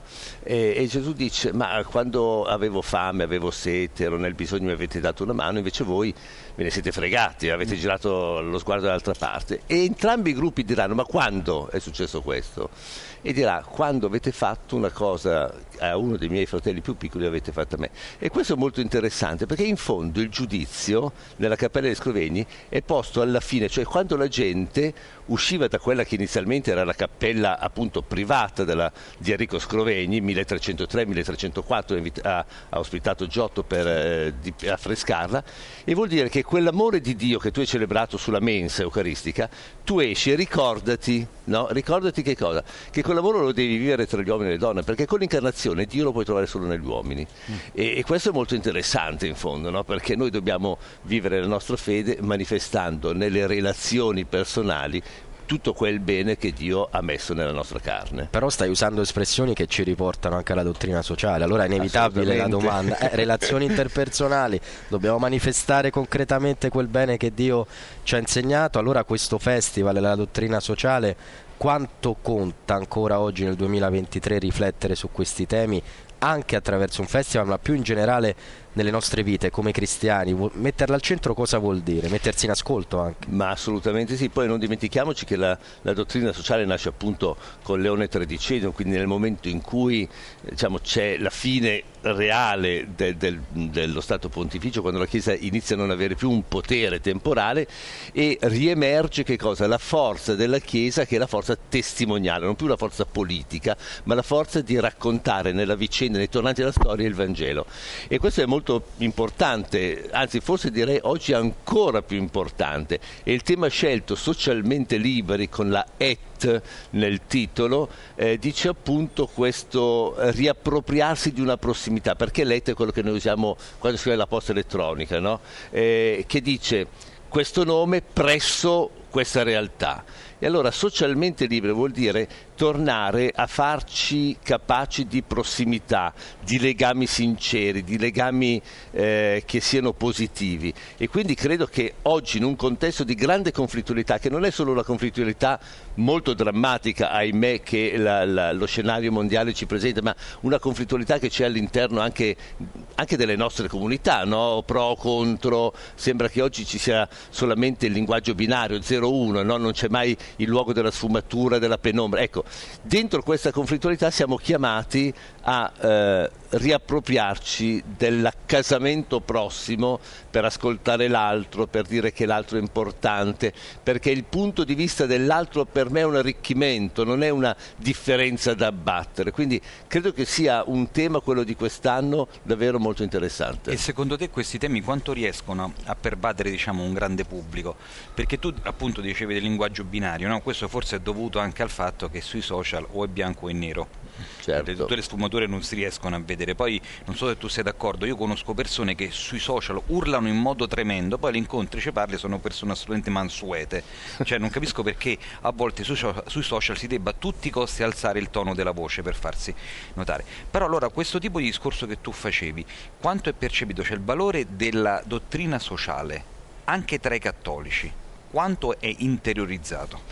Ma eh, per me è difficile dare una risposta. Io credo che eh, posso dare una risposta in, questo, in questa linea. Cioè, è davvero importante però compiere qualunque cosa perché anche un, solamente un piccolo elemento possa essere approfondito. In fondo voi che fate questo speciale da, da Verona no, sul festival è un modo per aiutare le persone che ci ascoltano, che vi ascoltano, a capire che cos'è la dottrina sociale della Chiesa, cioè che non è una cosa di astratto, ha a che fare con la vita concreta e la vita è una ed è la vita dell'uomo, la vita della donna per la quale noi ci giochiamo la salvezza. In fondo non ci chiederanno alla fine della vita i paragrafi del catechismo della Chiesa Cattolica, ci chiederanno tuo fratello e tua sorella avevano bisogno, hai dato una mano. Uh-huh. Poi se tu questo hai dato una mano, l'hai vissuto nella consapevolezza della vita di Dio che è in te, è un conto, ma se anche tu l'avessi vissuto nella inconsapevolezza, perché magari non sei un cristiano, non, non sei mai stato interessato alla fede cattolica,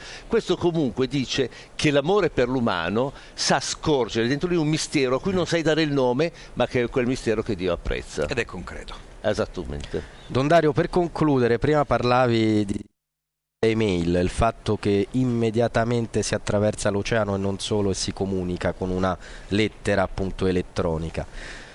Tra un mese sarà Natale, l'avvento, l'attesa. Le lettere una volta si attendevano. Io ho dei ricordi molto remoti, ero bambino, però ricordo bene quelle prime uniche lettere, talvolta anche un po' i primi amori, in cui si attendeva che arrivasse la risposta, settimane se non mesi addirittura. Adesso non si attende più nulla o quasi, se non, eh, come diceva Alessandro, l'autobus a Roma in quanto ci sono i lavori. Ci manca la dimensione dell'attesa, quanto Sì. ci manca, come recuperarla?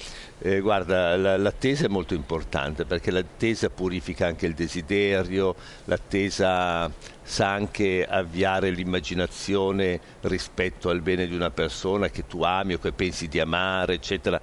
Quindi io credo che l'attesa sia davvero un, un momento che dobbiamo recuperare. E in fondo la Chiesa, la, la Chiesa Cattolica, da domenica prossima, non da, da- da dopodomani, ma da- dall'inizio di dicembre, ci fa vivere un momento che è di attesa, l'avvento. Eh, perché? Perché gli eventi della storia, quelli che cambiano la storia, quelli che eh, diciamo irrompono nella storia facendo sì che quel- quell'elemento del ripetere se stesso del tempo cronologico diventi l'attimo di grazia, ecco tutto questo ha bisogno di attesa, di preparazione, di silenzio, eh, anche eh, penso di momenti in cui uno rilegge la propria esistenza e sa e impara ad esprimere i propri desideri. In fondo, guarda, io credo che noi dobbiamo passare, eh, lo dico a, a- voi che siete gli esperti della comunicazione del Vaticano, dal tunnel del rumore, oggi si parla troppo, si usano parole indistintamente, eccetera, a riappropriarci delle parole parlanti. E le parole parlanti sono parlanti quando nascono dal silenzio. Così i gesti parlanti sono i gesti che nascono dalla gestazione di un tempo di attesa. Grazie, Monsignor Dario Edoardo Viganò, Alessandro, Grazie, salutiamo. Grazie davvero e quando vuoi venirci a trovare noi siamo qua, non ci muoviamo. eh. Grazie Sì, a voi. Siamo qua fino a domenica, eh, poi siamo in Vaticano da lunedì, però fino a domenica. Che fa un po' più caldo, Fa un eh, po' più caldo. Ancora un brano e poi il prossimo ospite.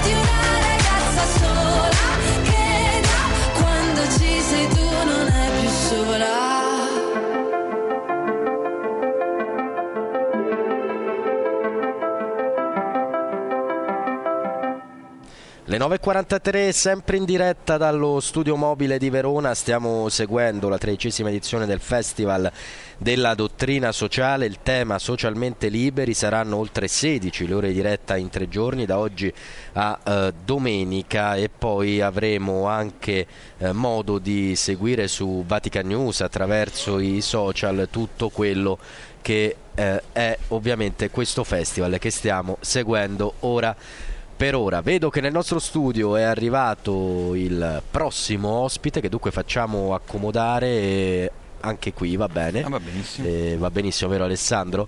Lo, Una prese- vale l'altra. lo presentiamo, è il sottosegretario di Stato al Ministero della Cultura Gianmarco Mazzi.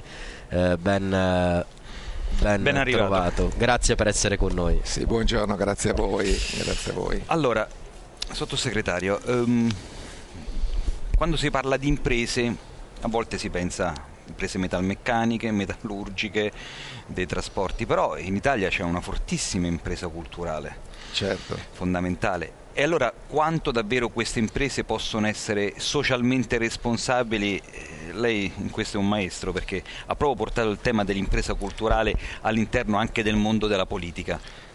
Esatto, eh, lei tocca proprio il, il, tema che a me sta più a cuore, cioè il fatto di eh, considerare ehm, al centro diciamo, proprio anche del mondo della cultura, cultura oltre ai temi proprio il fatto dell'impresa culturale, perché per me i, i due concetti, cioè il concetto di impresa e il concetto di cultura, che molto spesso eh, nel passato non stati, non si, non si, è mai pensato che potessero andare a braccetto perché la cultura mh, è stata un po' considerata elitaria, il fatto che entrassero nel mondo della cultura i privati sembrava quasi una sorta di sacrilegio, diciamo. invece io la penso esattamente al contrario. E, mh, io ricordo sempre eh, quando ho iniziato questo, questo incarico, Ehm, che è stato è circa un anno fa, eh, per prepararmi, eh, perché eh, non è che uno nasce sottosegretario, eh, sape, sottosegretario esatto, quindi io mh, venivo già da un mondo eh, collegato diciamo, alla cultura, al mondo dello spettacolo, della musica, però è evidente che la prospettiva dal, dal governo è diversa.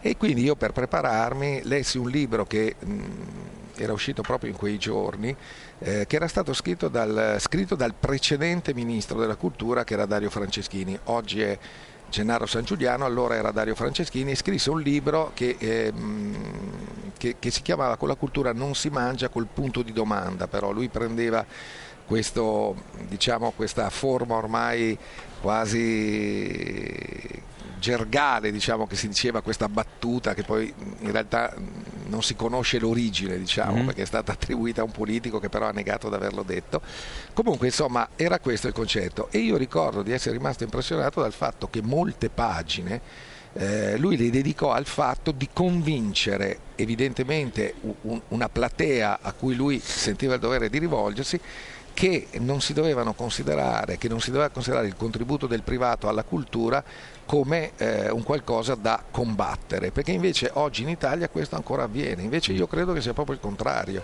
perché eh, più intervengono i privati nella cultura e quindi vanno a sostenere quello che è il contributo pubblico, più secondo me il concetto di cultura si divulga e può essere anche portato negli angoli del nostro paese, perché io dico sempre, eh, faccio una battuta diciamo e parlando anche col ministro San Giuliano dico guarda tu sei un intellettuale e sei il ministro della cultura, io invece voglio fare il sottosegretario della cultura popolare, mm. che per me significa portare la cultura, il concetto della cultura, eh, diciamo un po' in tutti gli angoli del paese e anche ehm, un po' eh, in tutte le fasce della popolazione, di qualsiasi classe, di qualsiasi età. In tutte quelle periferie di cui spesso parla Papa Francesco. Esatto, nelle periferie e anche diciamo nelle per- periferie che mi verrebbe da chiamare, adesso non so se il termine è, è, è preciso, però come dire anagrafiche, cioè ci sono oggi delle fasce, soprattutto tra i più giovani, che non vengono proprio toccate eh, da nulla che possa in qualche maniera far riferimento alla cultura. E un po' perché c'è un senso di disorientamento, eh, di confusione a una certa età, diciamo che è anche determinato un po' da, da un'offerta, da un mondo chiassoso, io lo chiamo. Eh, senta, allora mi ricollego un attimo a questo, perché lei in passato mi sembra che sia stato abbastanza duro nei confronti dei trapper, se non sbaglio, di alcuni messaggi che arrivano tramite queste canzoni. Sì, io ho fatto un intervento, mh, ho detto che mh, allora, sono, allora, non è un attacco alla musica trap. Eh, certo. e nemmeno al rap, eh, tra l'altro fatto da me sarebbe anche assurdo perché io poi vengo da un mondo di musica, quindi conosco bene quanto eh, la libertà di espressione sia, mi verrebbe da dire in questo contesto assume anche un significato particolare, sia sacra. Certo. Per cui io ho un grandissimo rispetto degli artisti, anzi considero anche che gli artisti eh, debbano aiutare diciamo, i non artisti a volte anche a pensare, magari ad arrivare a delle quote più elevate diciamo, di riflessione, così è stato nella mia crescita perché ci sono stati degli artisti che hanno inciso diciamo, nella mia formazione giovanile e che ancora oggi eh, sono felice di aver ascoltato perché mi hanno portato messaggi di speranza, messaggi di crescita. Oggi però vedo alcuni diciamo, esponenti di, quella, di quel genere che utilizzano veramente, eh, divulgano più che utilizzano messaggi di violenza, di pura violenza contro le donne soprattutto mm-hmm. e io l'ho, parlato, l'ho detto proprio in questi giorni purtroppo che sono stati funestati tragicamente dalla vicenda di Giulia Cecchettin e quindi questa è una battaglia che io porterò avanti ma che non è detto che non ehm, includa anche un dialogo poi con, queste, con questi ragazzi perché io non certo. è che eh, io non li voglio attaccare non ho neanche soluzioni però voglio dialogare e voglio chiedere perché nei loro testi non c'è un po' di speranza, perché eh, se è vero che loro eh, dicono di fotografare quella che è la realtà, però un artista dovrebbe avere la forza e di trasfigurarla un po' la realtà. Di proporre una soluzione. Di proporre una soluzione o perlomeno di dare un messaggio di speranza. Andrea. Sottosegretario, vorrei chiederle il motivo della, della sua presenza qui, perché ha scelto di essere qui oggi a questo evento? Che segnale, che messaggio? Ma sicuramente, allora io a questo evento ho partecipato anche negli anni scorsi quando non ero sottosegretario, diciamo che oggi che eh, sono proprio delegato dal Presidente del Consiglio, da Giorgia Meloni, vengo a portare la vicinanza del governo eh, diciamo, a questa comunità, perché questa è una comunità importantissima.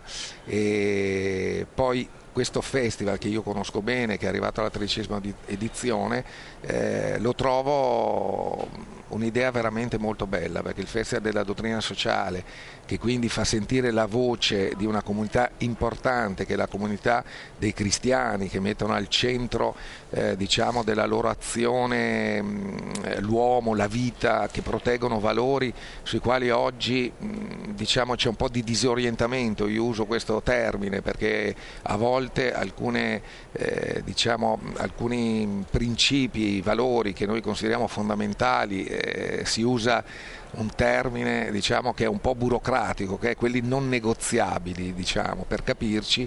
E oggi noi notiamo che invece ci sono molte, molti contesti in cui eh, vengono negoziati, cioè c'è il rischio che vengano negoziati, per cui io credo che questo festival è, è una voce importantissima che va sostenuta, eh, va sostenuta anche nella divulgazione, per cui questo è il senso della nostra presenza. Parlando di, di musica, che è un linguaggio universale, del resto la cultura è, è, è universale, ha parlato di speranza. Sì.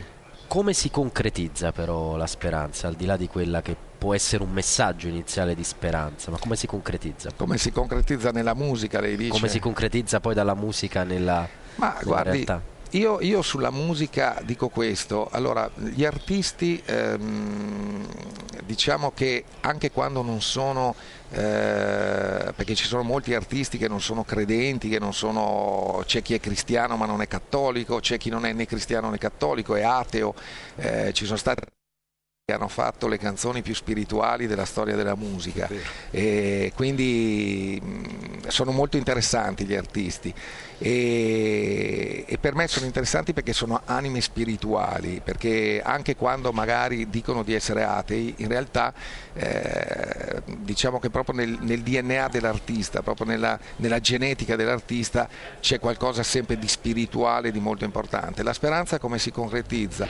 Secondo me si concretizza nel non rinunciare mai a portare un messaggio positivo, cioè a, a, io prima ho parlato di, eh, di, di, di vita, di di uomo e di rispetto dell'uomo, per me sono questi i valori fondamentali e io ammiro molto gli artisti che comunque si fanno portatori di questo e ce ne sono stati tanti, io penso ad esempio eh, che era anche un amico ma credo che sia stato un grande artista, penso ad esempio Lucio Dalla che era un uomo ricchissimo di spiritualità e ha trasmesso e divulgato tantissima spiritualità. Mi ha anticipato nella, nell'esempio esatto. che volevo fornirle. No, però... io ho dei ricordi con Lucio Dalla importantissimi di, di visite anche da Padre Pio, insomma ho, mh, è, è, proprio un senso, proprio una vita eh, diciamo mh, con le fondamenta nello spirito diciamo e quindi nel, nel, nella divulgazione di messaggi molto importanti e di valori importanti. E a noi piace anche ricordare a volte Alessandro, lo abbiamo fatto anche parlando eh, di Christian Music, come ad esempio Mengoni con la canzone Come Chia- no. Cambia un uomo, Come no. introduca il tema del perdono in musica, che è un Come qualcosa di molto raro. Ricordo Albano probabilmente vent'anni fa È nel vero, perdono, è vero, e poi abbiamo è vero. avuto quasi vent'anni di, di- di nulla fino a Mengoni. È vero. Questo per, per dire. Ha ragione, giusto. Senta, lei ehm, ha tentato, ha cercato di portare il valore della musica, diciamo, in Parlamento, ha cercato di convincere anche i suoi colleghi a Montecitorio di quanto la musica italiana sia importante per questo paese, di quanto anche fare impresa con la musica sia importante. Guardi, io ho eh, cominciato un cammino in questo senso, mi sono dato un tempo, adesso io non so mm, diciamo, la politica quanto tempo mi darà, perché poi ci sono tanti, a volte uno può anche cambiare di ruolo, però io mi sono dato un tempo proprio per cercare di portare al mondo della musica e dell'impresa musicale, che per me è culturale, eh, il rispetto secondo me che merita e la posizione che merita non solo per il suo valore economico, perché comunque la musica è un settore abbastanza significativo con tutto quello che la circonda, cioè sia la musica eh, diciamo fonografica, chiamiamola così tecnicamente, ma la musica dal vivo. E soprattutto ha una rilevanza sociale secondo me importantissima, che oggi viene anche un po' sottovalutata, cioè viene mh, solo catalogata diciamo nel- mh, come entertainment. In realtà invece, ed è per quello che io parlo dei trapper, perché dico alle aziende e metto anche un po' in mora le aziende, dico voi dovete anche eh, pensare bene dove andate ad investire, perché voi fate anche business, perché poi le aziende della musica fanno business, ma voi avete una responsabilità sociale. La vostra reputazione sociale è molto importante perché per me quella reputazione è quella che poi mi fa capire nei contesti della politica, come dice lei, che non è solo Montecitorio, è anche a livello ministeriale, a livello di Presidenza del Consiglio, di Presidenza della Repubblica. Ieri il Presidente della Repubblica ha fatto un incontro con, eh, con l'Associazione dei fonografici italiani e con dei musicisti, quindi è una cosa importante. Ecco, mh, io voglio cercare di portare del valore a- e del rispetto a questo mondo perché lo merita, ehm, perché mh, diciamo è, un ambito in cui eh, hanno rilevanza anche degli che va come dire valutato anche sotto l'aspetto educativo perché oggi eh, quando si parla di famiglia, quando si parla di scuola, di quei contesti dove il giovane soprattutto eh, ha, ha, ha l'occasione di entrare in contatto con relazioni anche eh, di carattere educativo, no- non, non si considera l'aspetto della musica perché invece la musica è proprio per i giovani, lo ricordo che fu per me eh, ed erano altre epoche, eh, quel, quel- quel mondo lì è un mondo eh, che, che li influenza molto, È cultura li influenza dell'ennesima moltissimo. potenza. è una forma culturale di influenza ed è importante nel loro processo formativo e quindi noi dobbiamo attenzionarla al massimo. Andrea, io chiuderei qua col sottosegretario. se- Ringraziamo dunque il sottosegretario Gianmarco Mazzi, ci rivedremo insomma, più avanti e seguiremo anche quello che è il panel che darà il, il via appunto a questo festival tra pochi minuti. Grazie, grazie sottosegretario. Mazzi. Esatto. Benissimo, grazie a voi. Grazie. E credo che abbiamo proprio Lucio Dalla per chiudere da Roma, mi dicevano dalla regia in, in Vaticano. Se così è, possiamo sentire già le prime note. Ci sentiamo dopo il GR eh, Flash. No, mi dicono di no. Allora procediamo noi con un brano delle vibrazioni. Dalla lo sentiremo dopo. Grazie, sottosegretario. Ci sentiamo dopo il GR Flash.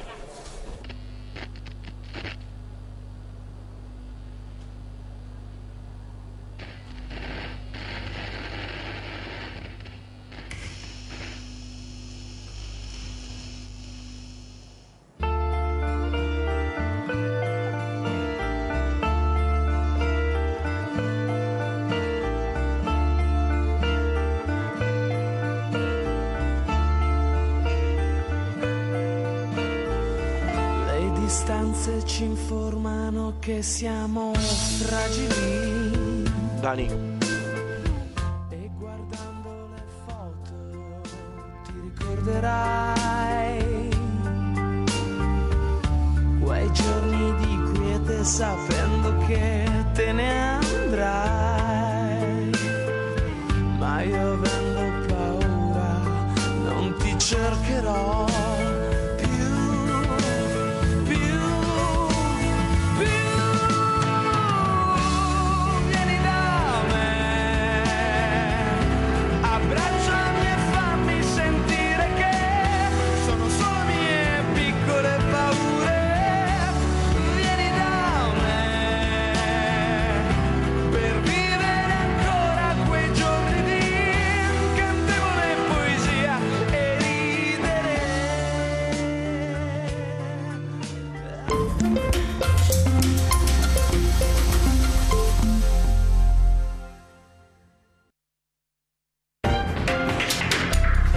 Alle ore 9 torna l'informazione della Radio Vaticana in studio Giancarlo Lavella. Finalmente scattata tra Israele e Hamas la tregua di quattro giorni nella striscia di Gaza. Per oggi è previsto anche il rilascio di 13 ostaggi israeliani in cambio di 39 detenuti palestinesi. Paura a Dublino, nei pressi di una scuola un uomo ha coltellato una maestra, un altro adulto e tre bambini. L'assalitore, un algerino, è stato arrestato. Non si esclude la pista terroristica. La Corea del Nord ha messo in orbita un satellite militare. Dopo l'annuncio Seul ha sospeso parzialmente l'accordo bilaterale di prevenzione degli scontri armati al confini. E infine lo state ascoltando, Radio Vaticana Vatican News è media partner del Festival della Dottrina Sociale che sta per prendere il via a Verona sul tema socialmente liberi. C'è attesa per il messaggio del Papa ai partecipanti. Ed è tutto, l'informazione della Radio Vaticana torna alle ore 10.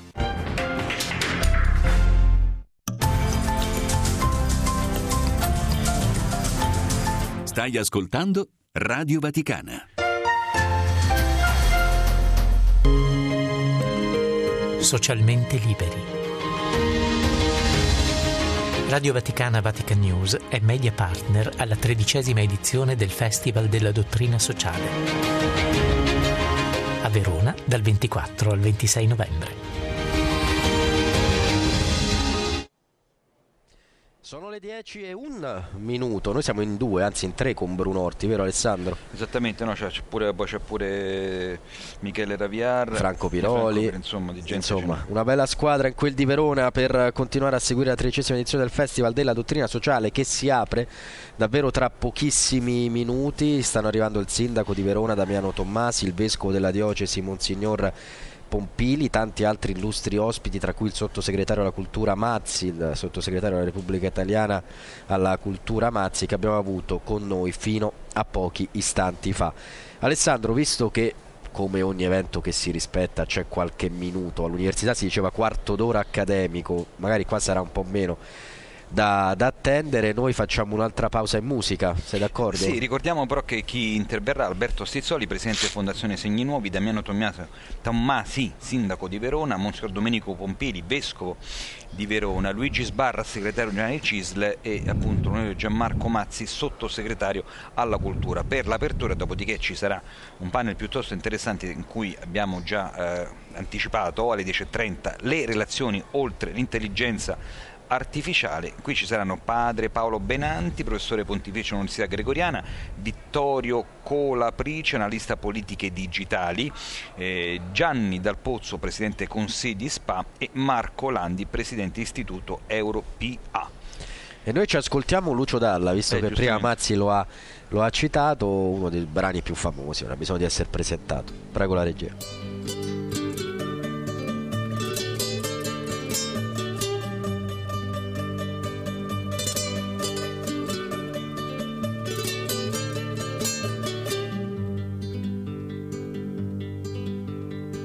Santi che pagano il mio pranzo non ce n'è sulle panchine in piazza grande.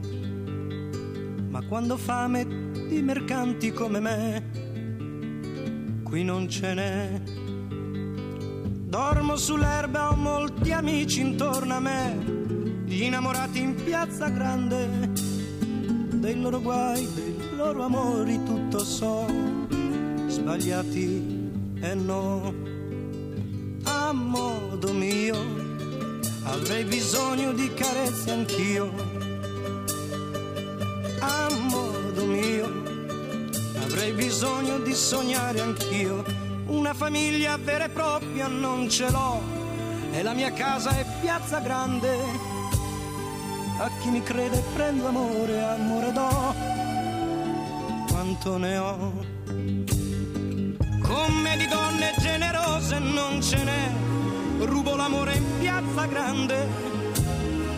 E meno male che briganti come me, qui non ce n'è.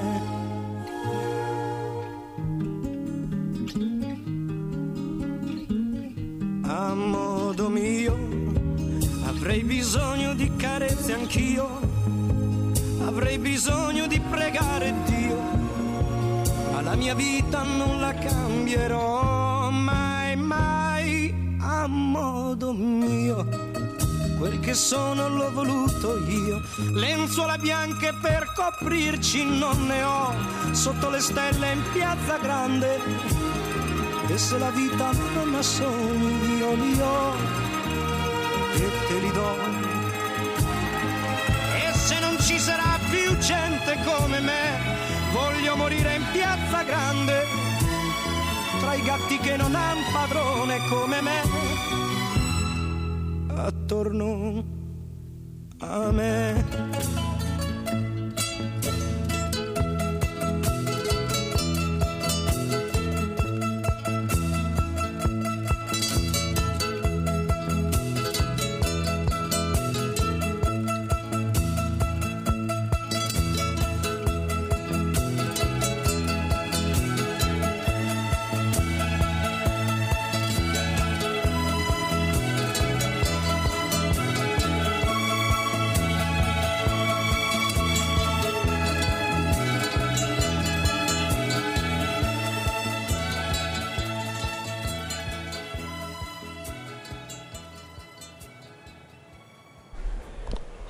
Allora, bentornati e bentornati all'ascolto qua in diretta da Verona per il Festival della Dottrina Sociale della Chiesa. Ricordo si sta per aprire tra qualche minuto, ci sarà l'apertura ufficiale dopo eh, la Santa Messa. Eh, ripeto, Alberto Stizzoli, Presidente Fondazione Segni Nuovi, Damiano Tommasi, Sindaco di Verona, Monsignor Domenico Pompili, Vescovo di Verona, Luigi Sbarra, Segretario Generale della CISL e l'Onorevole Gianmarco eh, Mazzi. Proprio di questi temi eh, abbiamo parlato finora sul valore della dottrina sociale eh, della Chiesa, su quanto questa può contribuire a una società migliore, a un bene eh, davvero far passare il concetto di bene comune. Io dico quando dobbiamo farlo passare dobbiamo far sì che un po' tutti noi nelle nostre azioni quotidiane eh, consideriamo il valore appunto eh, economico dei nostri beni che abbiamo, dei nostri salari e delle nostre eh, risorse. Eh, una notizia dell'ultima ora, vedo che il Pubblico Ministero di Roma ha detto no alla riapertura delle indagini sulla morte di eh, Pasolini.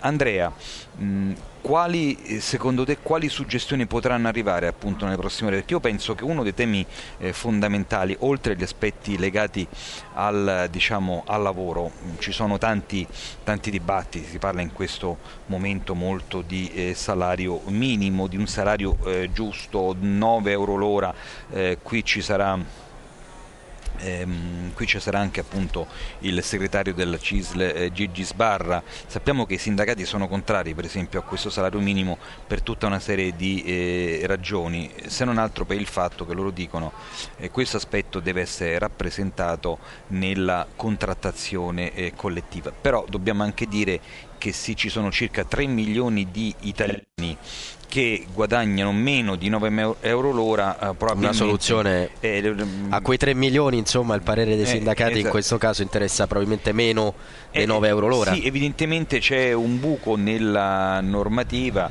eh, tra l'altro vedevo che ieri ehm, il ehm, il segretario della CGL Maurizio Landini, scusate, il presidente di Confindustria Carlo Bonomi, uscente, lanciava un, un, grande patto di equità sociale tra imprese e sindacati sul salario minimo. Poi vedremo con, concretamente ehm, che, cosa, eh, che cosa sarà. Bonomi dice la direttiva europea dice come quantificare il salario minimo o al 0,50 al 50% del salario medio o al 60% della mediana che ci collocherebbe tra i 6,80 e i 7,20 euro. Eh, eh, dice quindi 9 euro di cui si parla in Italia è una convenzione che non trova un riscontro giuridico. Qui poi entriamo tutta in una serie di discorsi più o meno teorici, più o meno pratici, che però ci dicono come poi alla fine la gente abbia diritto ad avere anche un salario dignitoso che permetta di arrivare a fine mese. Ma sai, il sindacalista è abituato a contrattare, è chiaro che se metti il salario minimo il, il margine di contrattazione diminuisce. Però è pur vero che l'articolo 1 della Costituzione recita che questa Repubblica di cui tutti facciamo è parte è fondata sul lavoro e quindi guadagnare meno di 9 euro l'ora eh, credo che sia e soprattutto sul lavoro problema. equo, giustamente retribuito. Ecco, e, ehm, però ecco appunto questo io penso sarà uno dei temi fondamentali di questa legislatura.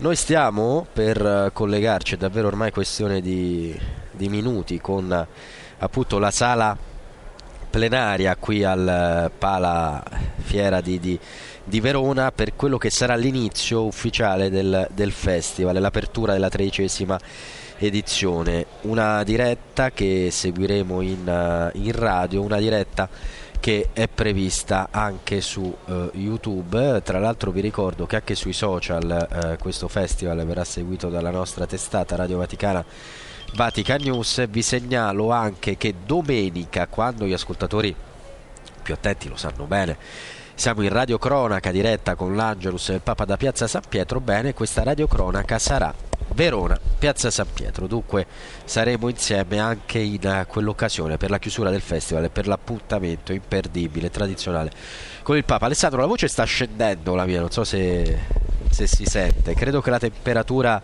di Verona stia iniziando a- ad, ad incidere, però resistiamo.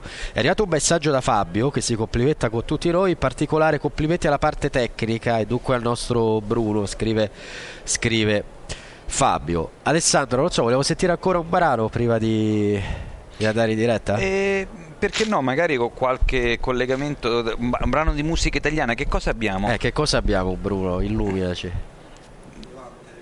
Levante Eh leggera. sì, beh, perché, perché prima il sottosegretario ehm, parlava de- del valore della, della- della- della, mm, della musica italiana, per cui è fondamentale, io direi a Bruno eh, Orti di far appunto eh, partire Levante. Levante è nata a Caltagirone che dista tipo 1500 km da Verona. Quindi facciamo il Giro d'Italia con questo Esatto. brano. ok.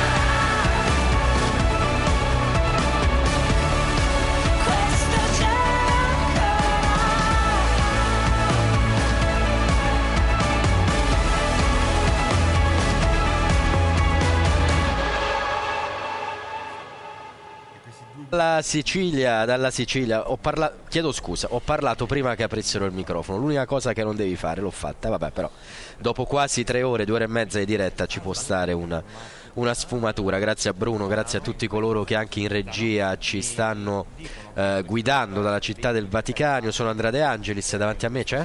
Alessandro Guarasci. Vogliamo Alessandro eh, ricordare a chi è all'ascolto un po' gli appuntamenti. Allora, si starà insieme stamane fino al termine dell'apertura che inizierà tra pochissimi minuti del festival, quindi più o meno intorno alle 11.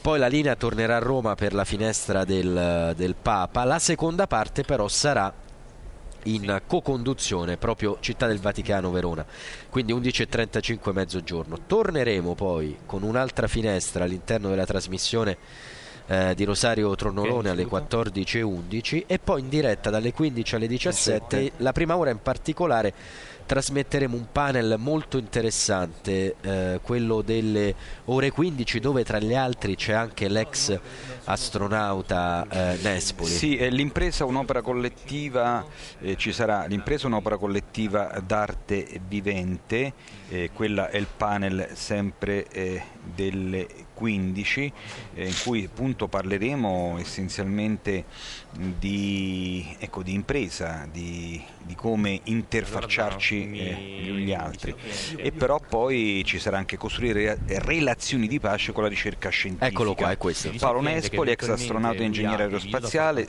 Stefan Schönert, Technische Universität di München e Paolo De Bernardis, professore di Dipartimento di Fisica all'Università di Roma, la Alza la Sapienza. voce, non ti sento. Esatto, sento, non so se Ok. qualche sala che sta Eh, sì. entrando, ma non quella credo che, che- che ci interessa.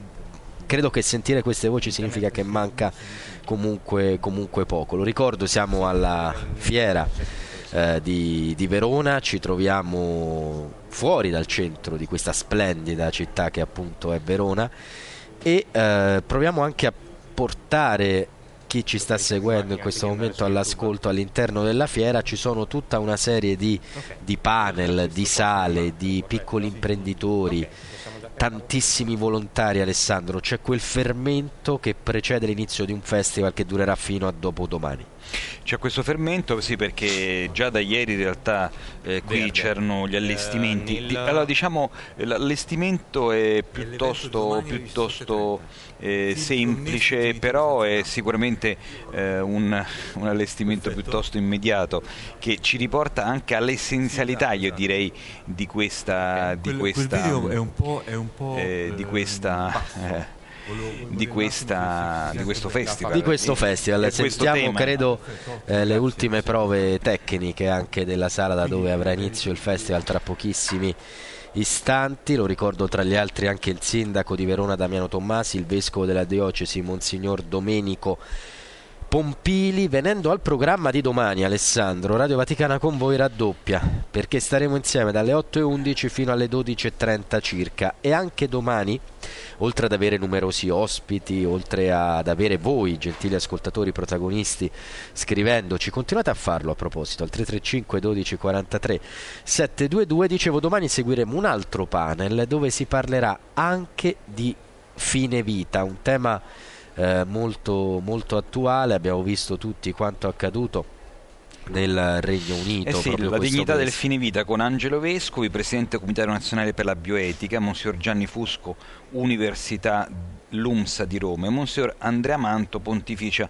Università eh, Lateranense. Eh, questa sarà la sessione della bioetica, poi ci sarà invece una sessione sulla... mm, medico, una sessione medica con Roberto eh, Salvia, direttore della scuola di specializzazione in chirurgia generale ehm, dell'Università di Verona, Elena Mencacci, psicologa, eh, Gino Gerosa, eh, direttore eh, dell'unità di cardiologia dell'Università di Padova e Giampaolo Tortora, direttore oncologia medica e cancer center e policlinico eh, Gemelli. Poi tutta una serie di ehm, diciamo, esperti giuridici, perché poi questo non è solo un tema solamente medico, ma è anche un tema giuridico, con Nicolò eh, Zancan, già vicepresidente della Corte Costituzionale, e Andrea Ostellari, sottosegretario di Stato al Ministero della Giustizia. E qui ci sarà anche l'intervento di Monsignor eh, Domenico Pompili, che è il vescovo di Verona. Io direi sentiamoci un bel brano degli e poi siamo pronti a scommettere che avrà inizio, eh? Me lo sento, dopo questo brano si parte.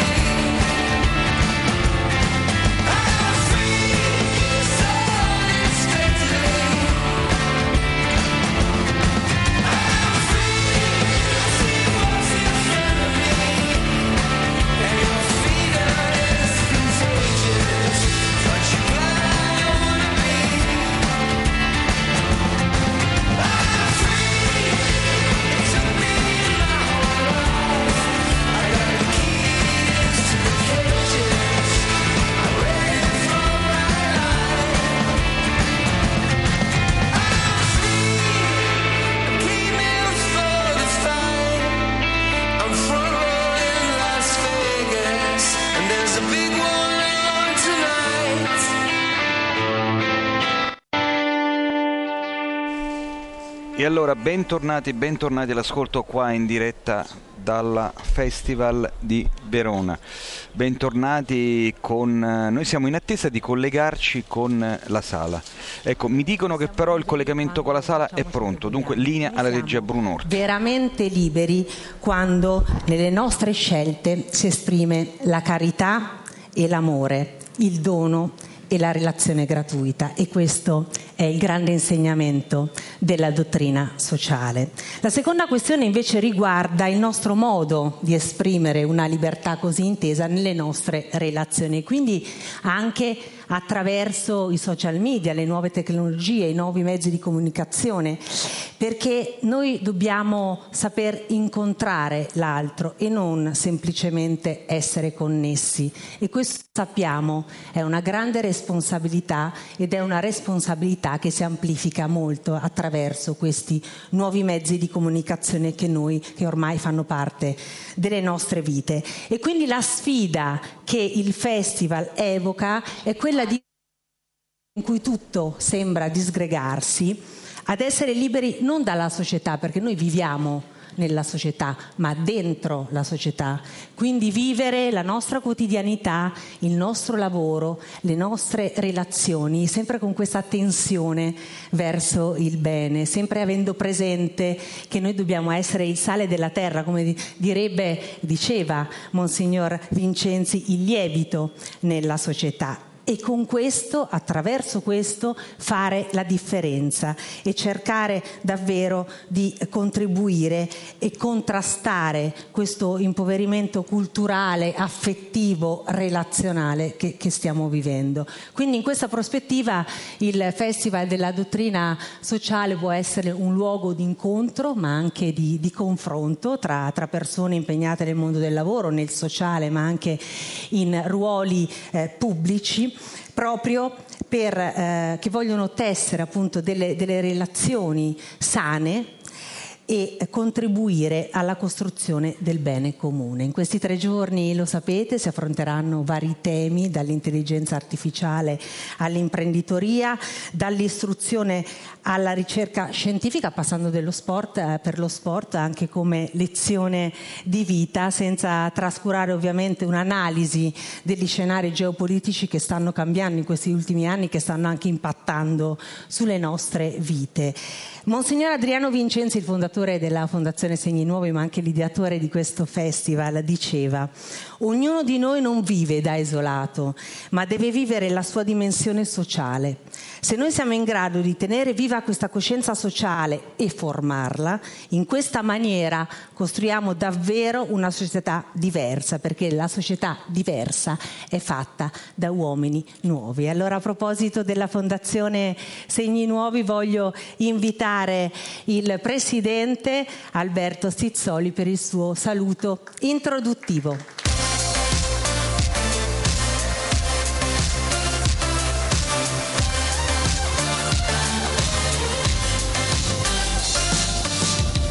Grazie Monica, grazie veramente di aver scaldato il clima, anche se magari è già. Però ecco, io volevo calarmi immediatamente, cominciare a lavorare subito, perché vabbè, ho già salutato chi eh, ho incontrato, ma volevo scendere subito sul tema di oggi e di questi giorni per, uh, per cominciare a lavorare subito. Comunque, un caro saluto di nuovo a tutti, alle autorità, ai rappresentanti del governo che sono qui presenti, al vescovo che eh, ha fatto le corse per arrivare ma eh, ci teneva. E, um, un concetto subito.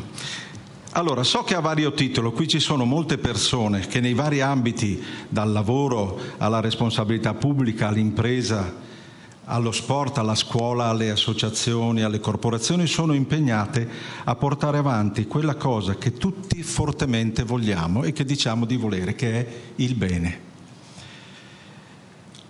A queste persone, ma prima di tutto lo dico a me stesso, vorrei ricordare, come ha già anche ricordato Monica, un pensiero, un, appunto un'idea di Don Adriano, che è datata 2008 e raccolta nel libro Il bene che ci costruisce, che poi ce l'abbiamo anche qua al festival, che diceva dovremmo riconoscere in maniera diffusa che le persone non virtuose non sono più idonee ad assumere responsabilità riguardanti gli altri. Non si può cioè essere indifferenti, farsi solo i fatti propri e avere nel contempo responsabilità che riguardano la società. Parlava delle persone non virtuose. Cos'è la virtù? Altra definizione. È la capacità di trasformazione. Essa presuppone cioè che noi siamo trasformabili in positivo, verso il bene. Quindi non è interessante se siamo già forti, se siamo già giusti, temperanti, se siamo pazienti. No, non conta sta roba qua. Conta quanto vogliamo e quanto abbiamo voglia di diventare così. E uno dei passaggi chiave per interiorizzare, fare nostra questa decisione, cioè di trasformarci in positivo, è la volontà di confrontare noi sugli altri, di entrare cioè in relazione con gli altri. Diceva uno scrittore in questi giorni, quando viene al mondo un nuovo mondo, cioè una, una nuova vita, è, è subito in relazione. Prima di tutto con la mamma è congiunto dal cordone ombelicale, con il medico, la dottoressa, l'infermiera che lo raccoglie, con la famiglia che lo accoglie, con la scuola, con la vita che lo accoglie. Quindi non, non è possibile. Noi nasciamo dipendenti da, anche se non vogliamo, siamo in relazione con. Ma qual è la relazione? Dove la relazione trova il terreno ideale per diventare essenzialmente veicolo del bene? È quando la relazione è gratuita, cioè non sottintende alcun interesse. Noi viviamo in un mondo di relazioni causate da un interesse o che favoriscono un interesse. Tutto il mondo dell'economia si regge su questo tipo di modalità di espressione, la politica, tanti altri ambiti della nostra vita si muovono in questo senso. E va benissimo, è così che si muove il mondo, no? Ma qual è la zona di vita dove la relazione fa nascere dentro di noi una consapevolezza di bene, non di beni, di bene, quando la relazione è gratuita. Noi pensiamo comunemente che se mettiamo in piedi una relazione basata sul criterio della gratuità, quindi non imperniata su un qualsiasi interesse, questa faccia bene a qualcun altro, no? perché facciamo volontariato, quindi facciamo del bene agli altri, cioè noi aiutiamo gli altri. No, no. Questa relazione impregnata di gratuità fa bene prima di tutto a noi arricchisce noi, ci fa camminare spediti sul percorso della nostra trasformazione in positivo, come si diceva prima. È lì che la relazione dà il suo frutto, è lì che camminiamo sulla strada delle virtù. E il festival è una relazione gratuita. Ci sono persone che lavorano con un coinvolgimento di gratuità totale.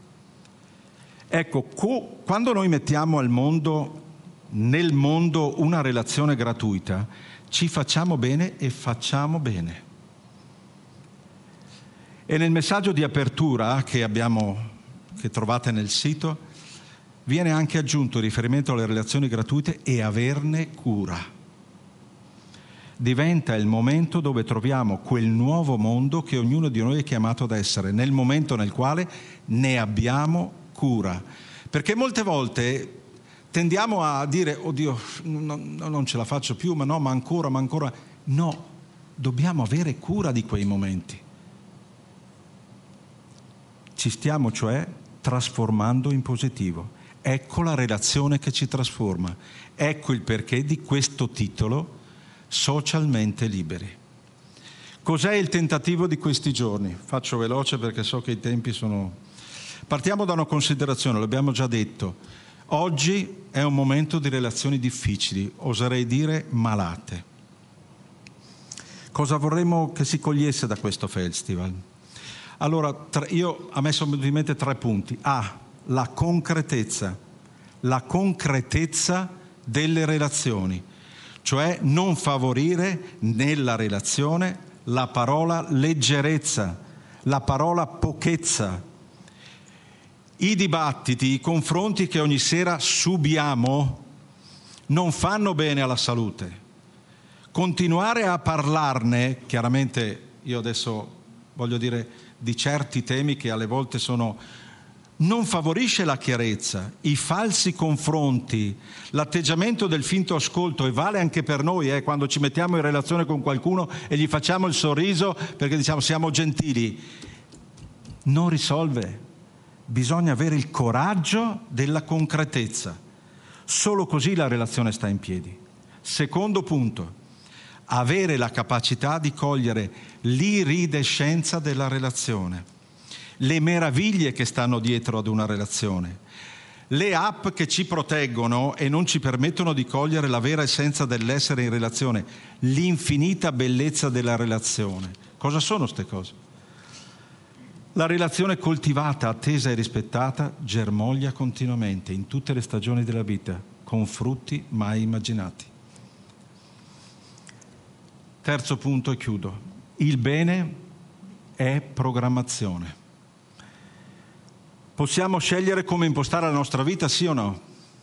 Siamo liberi? Abbiamo questa possibilità di essere liberi. Vi dico, è faticoso? Sì che è faticoso, ma questo atteggiamento favorisce e permette il vero progresso e il vero sviluppo. Non possiamo permetterci di aspettare che si muovano gli altri. Io vi ringrazio di nuovo tutti di essere qui e vi auguro un buon festival. Grazie. Grazie Presidente. E adesso invece chiamo sul palco il primo cittadino di questa incantevole città. Devo dire che io sono di parte perché, come molti di voi sanno, sono, sono nata a Verona, sono veronese, ho anche la mia parte della mia famiglia che vive qui, quindi sono davvero felice di incontrare anche personalmente il sindaco di Verone, Damiano Tommasi. Buongiorno, Buongiorno Sindaco. Buongiorno a tutte e a tutti. Prego, si accomodi in centro al palco. Qui. Benissimo. Grazie dell'invito, grazie della, della presenza, della, della scelta della nostra città per questo momento di riflessione che quest'anno coincide con un altro momento che, che, il Job Orienta, che parla di giovani, parla di futuro e, e come ho avuto modo di dire a, anche a loro credo che si tratti di un Life Orienta perché scegliere la propria strada, eh, soprattutto scegliere una strada, credo che sia uno degli esercizi che nel nostro mondo adulto eh, rischia di non mettere a disposizione delle giovani generazioni. Anche il mondo adulto ha bisogno a volte di scegliere una strada, riflettere su, su quello che è la, la realtà. Siamo eh, in una società che, che, vive anche una virtualità. Eh, da amministrazione sappiamo che c'è anche una città virtuale, c'è un fior di pelle che è quello che si scrive sui social, quello che rimbalza sui social, quello che rimbalza con leggerezza purtroppo e poi c'è la realtà. Eh, questo, questo, lavoro, questa nostra presenza tra la realtà e, e quello che poi esce da, da questo mondo virtuale va gestito, va compreso soprattutto e mi auguro che davvero questi, questi giorni e queste presenze autorevoli, eh, consapevoli, soprattutto con un obiettivo, quello di, di leggere e decifrare questo, questa nuova realtà che abbiamo, ci dia strumenti di consapevolezza di, della potenza dei social, perché se è vero che facendo un paragone, eh, con le parole si può bestemmiare, con le parole si possono anche eh, celebrare le più belle poesie e, e andare oltre la realtà. Quindi dobbiamo essere tutti consapevoli dell'utilizzo di questo strumento, della realtà che cambia, perché tornare indietro non si può, i nostri figli instaurano relazioni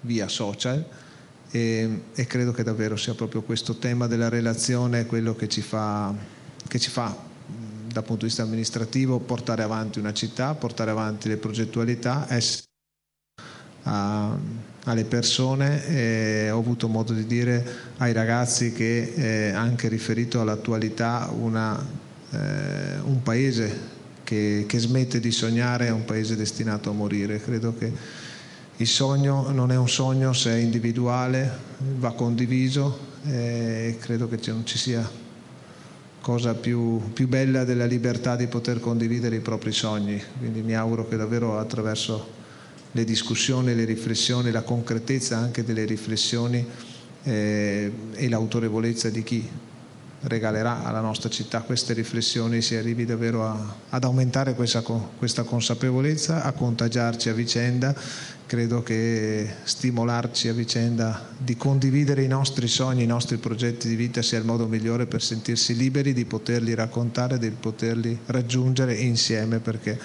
da soli davvero si fa, si fa poca strada. Quindi grazie davvero. Grazie, grazie Sindaco, è davvero che queste riflessioni poi noi le possiamo portare nelle nostre case e ovviamente trasferire ai nostri figli. Allora, visto che il Festival e la Fondazione Segni Nuovi sono nati per costruire un'unità di pensiero e di azione che eh, ha sempre presente l'insegnamento della dottrina sociale della Chiesa, è qui con noi anche il Vescovo di Verona, Sua Eccellenza Monsignor Domenico Pompili, che guida da oltre un anno una diocesi così importante per questa città, ma anche per questo festival. Buongiorno. Buongiorno, buongiorno e benvenuti e benvenute. Dieci anni fa, esattamente come oggi, veniva pubblicata, Monsignor Viganò lo ricorderà, la prima enciclica di Papa Francesco, la Evangeli Gaudium, che ha al suo interno un capitolo dedicato alla dimensione sociale del Vangelo. Il che sta a dire che il Vangelo non è una ricerca personale di autoperfezionamento, non è una scalata in verticale verso l'assoluto, ma chiama in causa questa dimensione comunitaria, sociale, che in qualche modo ci fa immediatamente percepire che noi siamo in relazione. L'immagine evocata dal dottor Stizzoli dell'ombelico è in realtà la cicatrice tatuata sulla nostra pelle che ci dice che noi siamo nativamente in relazione. Peccato che poi nel linguaggio corrente l'ombelico è diventata una sorta di ripiegamento su se stessi, mentre in realtà l'ombelico dice che siamo sempre dipendenti da altro. E il pensiero sociale della Chiesa ha sempre, a partire dagli inizi del secolo scorso, provato a declinare l'identità della persona in chiave sociale. Ed è diventata perciò una voce alternativa rispetto alle tante ideologie che hanno popolato il nostro orizzonte mentale e pratico attraverso una categoria, quella della fratellanza, che è stato l'anello mancante della triade rivoluzionaria. La libertà e la giustizia infatti trovano solo nella fratellanza la possibilità di una conciliazione. Allora vengo a questo festival che è il tredicesimo che in qualche modo porta a compimento un'idea di Don Adriano Vincenzi che è morto poco prima dell'arrivo di Papa Francesco, è morto diciamo così dopo che Papa Francesco aveva scritto la Evangelicatio, ma ha dato avvio a questa esperienza prima. E io credo che questo festival possa essere un'occasione di pensiero e abbiamo bisogno di riflessione e anche un'occasione per fermentare con il pensiero l'azione di tanti, dagli imprenditori ai semplici operai, dalle persone che si occupano del sociale a livello universitario a quelli che si muovono nell'ambito del terzo settore. Credo che possa essere questa un'occasione propizia per tutti indistintamente per questo ringrazio quelli che animeranno questi momenti di riflessione. Buona giornata. Grazie ancora Sua Eccellenza Monsignor Domenico Pompili e adesso per concludere i nostri saluti iniziali chiamo qui sul palco l'onorevole Gianmarco Mazzi, sottosegretario al Ministero della Cultura. Benvenuto onorevole.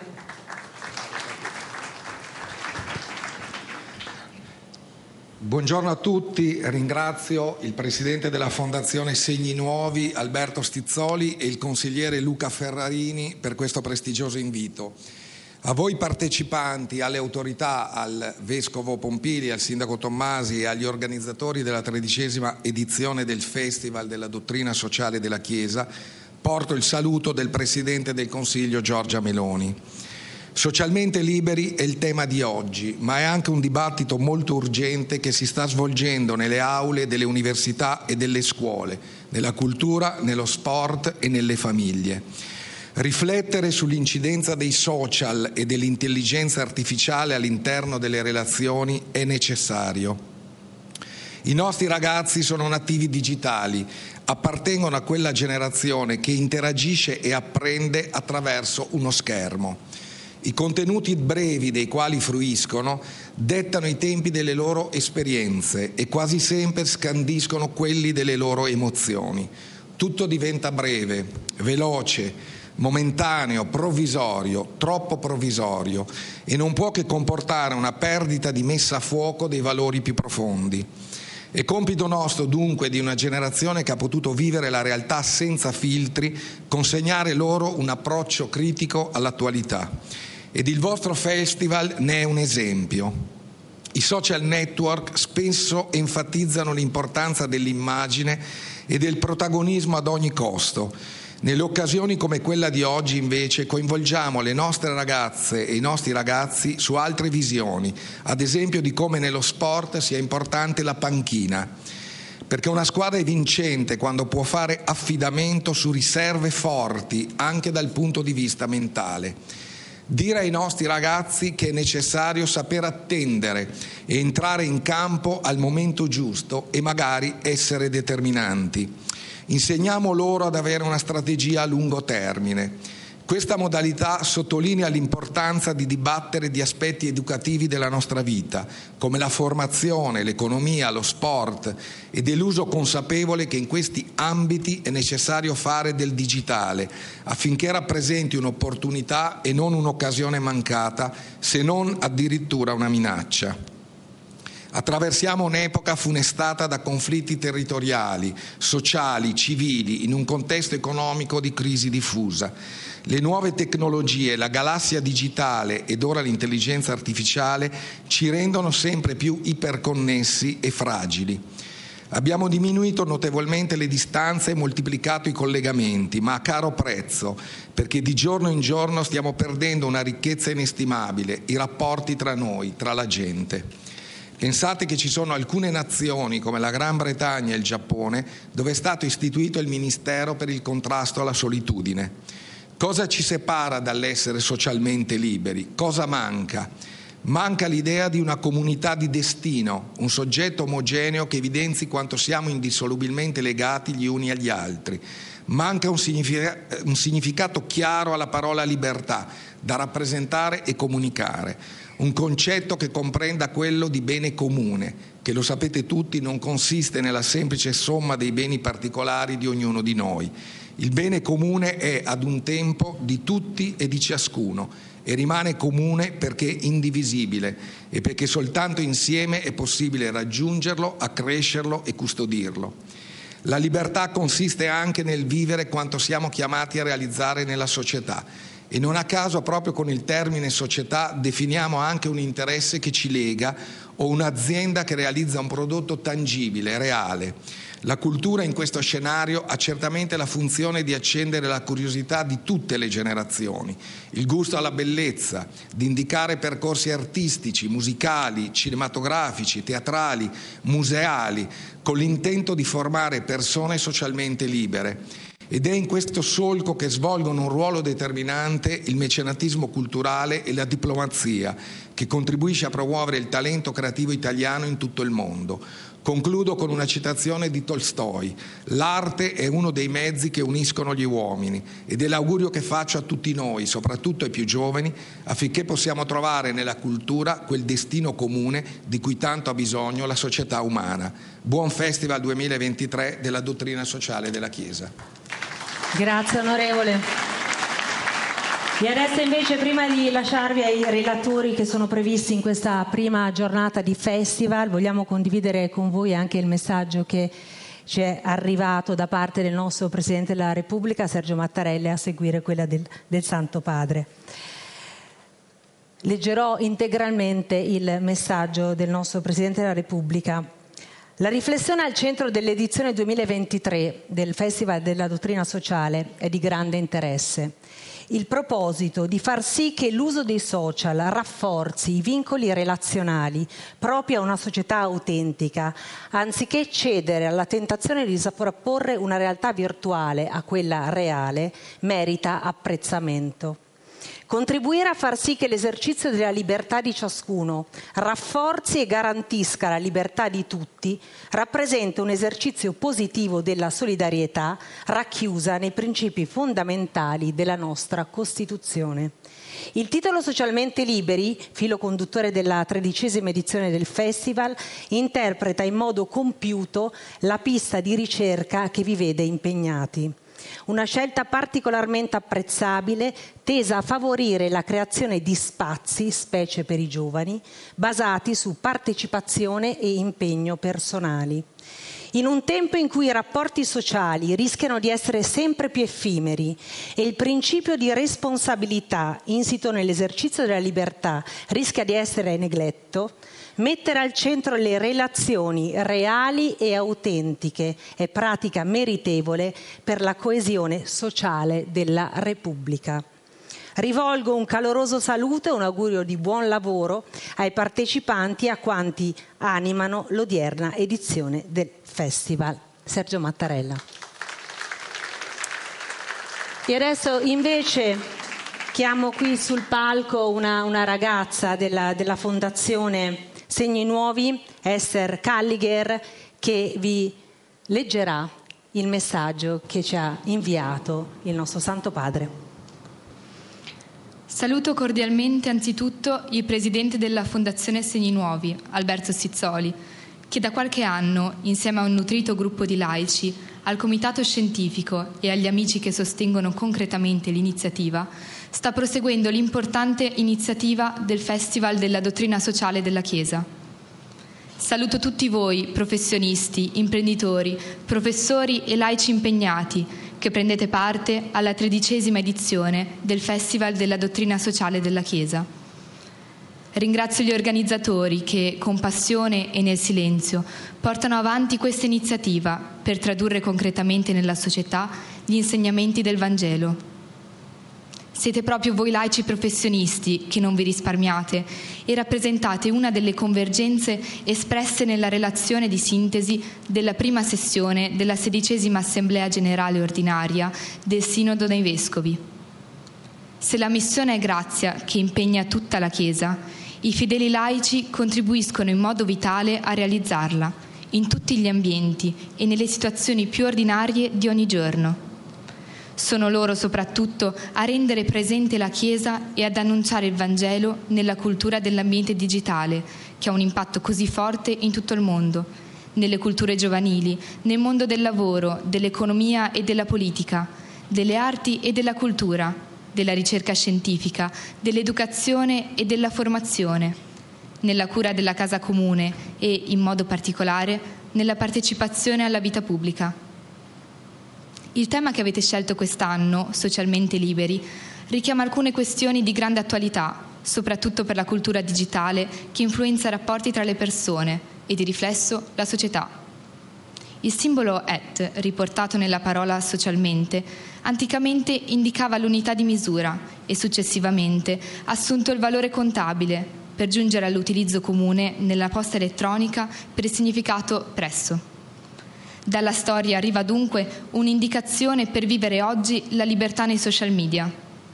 Lo segnala quel presso che indica vicinanza, prossimità, contatto, espressione intima di libertà da serbare nel proprio cuore. La rete che vogliamo non è fatta per intrappolare, ma per liberare, per custodire una comunione di persone libere. La Chiesa stessa è una rete tessuta dalla comunione eucaristica, dove l'unione non si fonda sui like, ma sulla verità, sull'amen con cui ognuno aderisce al corpo di Cristo, accogliendo gli altri. E in questo affidamento si esprime la libertà personale e comunitaria.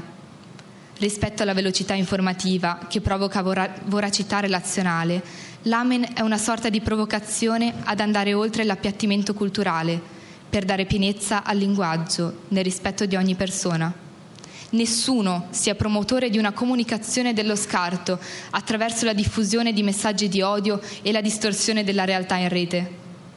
La comunicazione raggiunge la pienezza nella donazione totale di sé all'altra persona. In questo rapporto di reciprocità si sviluppa la trama della libertà.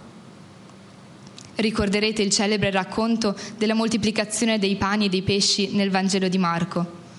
Spesso l'attenzione resta puntata sul fatto in sé. Circa 5.000 uomini poterono sfamarsi di quanto Gesù aveva messo loro a disposizione. In realtà l'Evangelista è molto più interessato al modo in cui Gesù sfama la folla che lo ha raggiunto sulle sponde del lago di Tiberiade. Gesù vide una grande folla, ebbe compassione di loro, perché erano come pecore che non hanno pastore, e si mise a insegnare loro molte cose. Anzitutto Gesù insegna. Il primo nutrimento risiede nella verità di cui egli è narratore nella storia, di cui si è fatto parabola vivente. Inoltre, la gente fa di tutto per poterlo ascoltare, anche molti chilometri a piedi. Perché? Marco lascia intendere che la folla percepisce l'autorevolezza senza pari del maestro di Nazareth. Questa gli derivava senza dubbio da quello che dice. Spesso si tratta di insegnamenti difficili da assimilare, perché molto esigenti.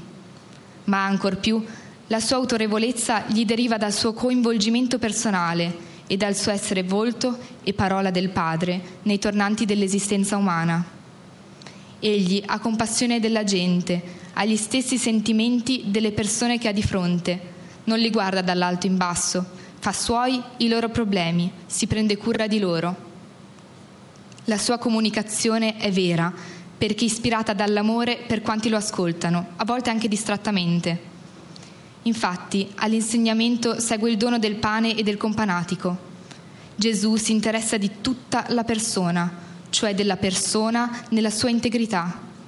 Gesù, come è evidente, non è un leader solitario. Gesù, come è evidente, non è un leader solitario. Per raggiungere ognuno dei convenuti chiede la collaborazione dei discepoli.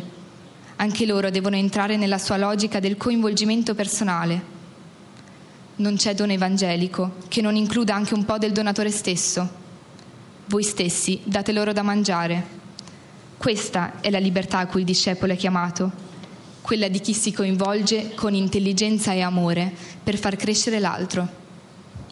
Ecco allora l'importanza di essere testimoni di libertà in un mondo di conflittualità. Auguro a tutti voi di poter tradurre l'hashtag del socialmente promuovendo con intelligenza azioni e iniziative di bene comune. Coinvolgetevi nell'educazione alla cultura del dono. Abbiamo ricevuto la vita gratis, non abbiamo pagato per essa. Dunque tutti possiamo dare senza aspettare qualcosa, fare il bene senza pretendere altrettanto dalla persona che aiutiamo. Che il Signore vi benedica e, per favore, non dimenticatevi di pregare per me. Fraternamente, Francesco.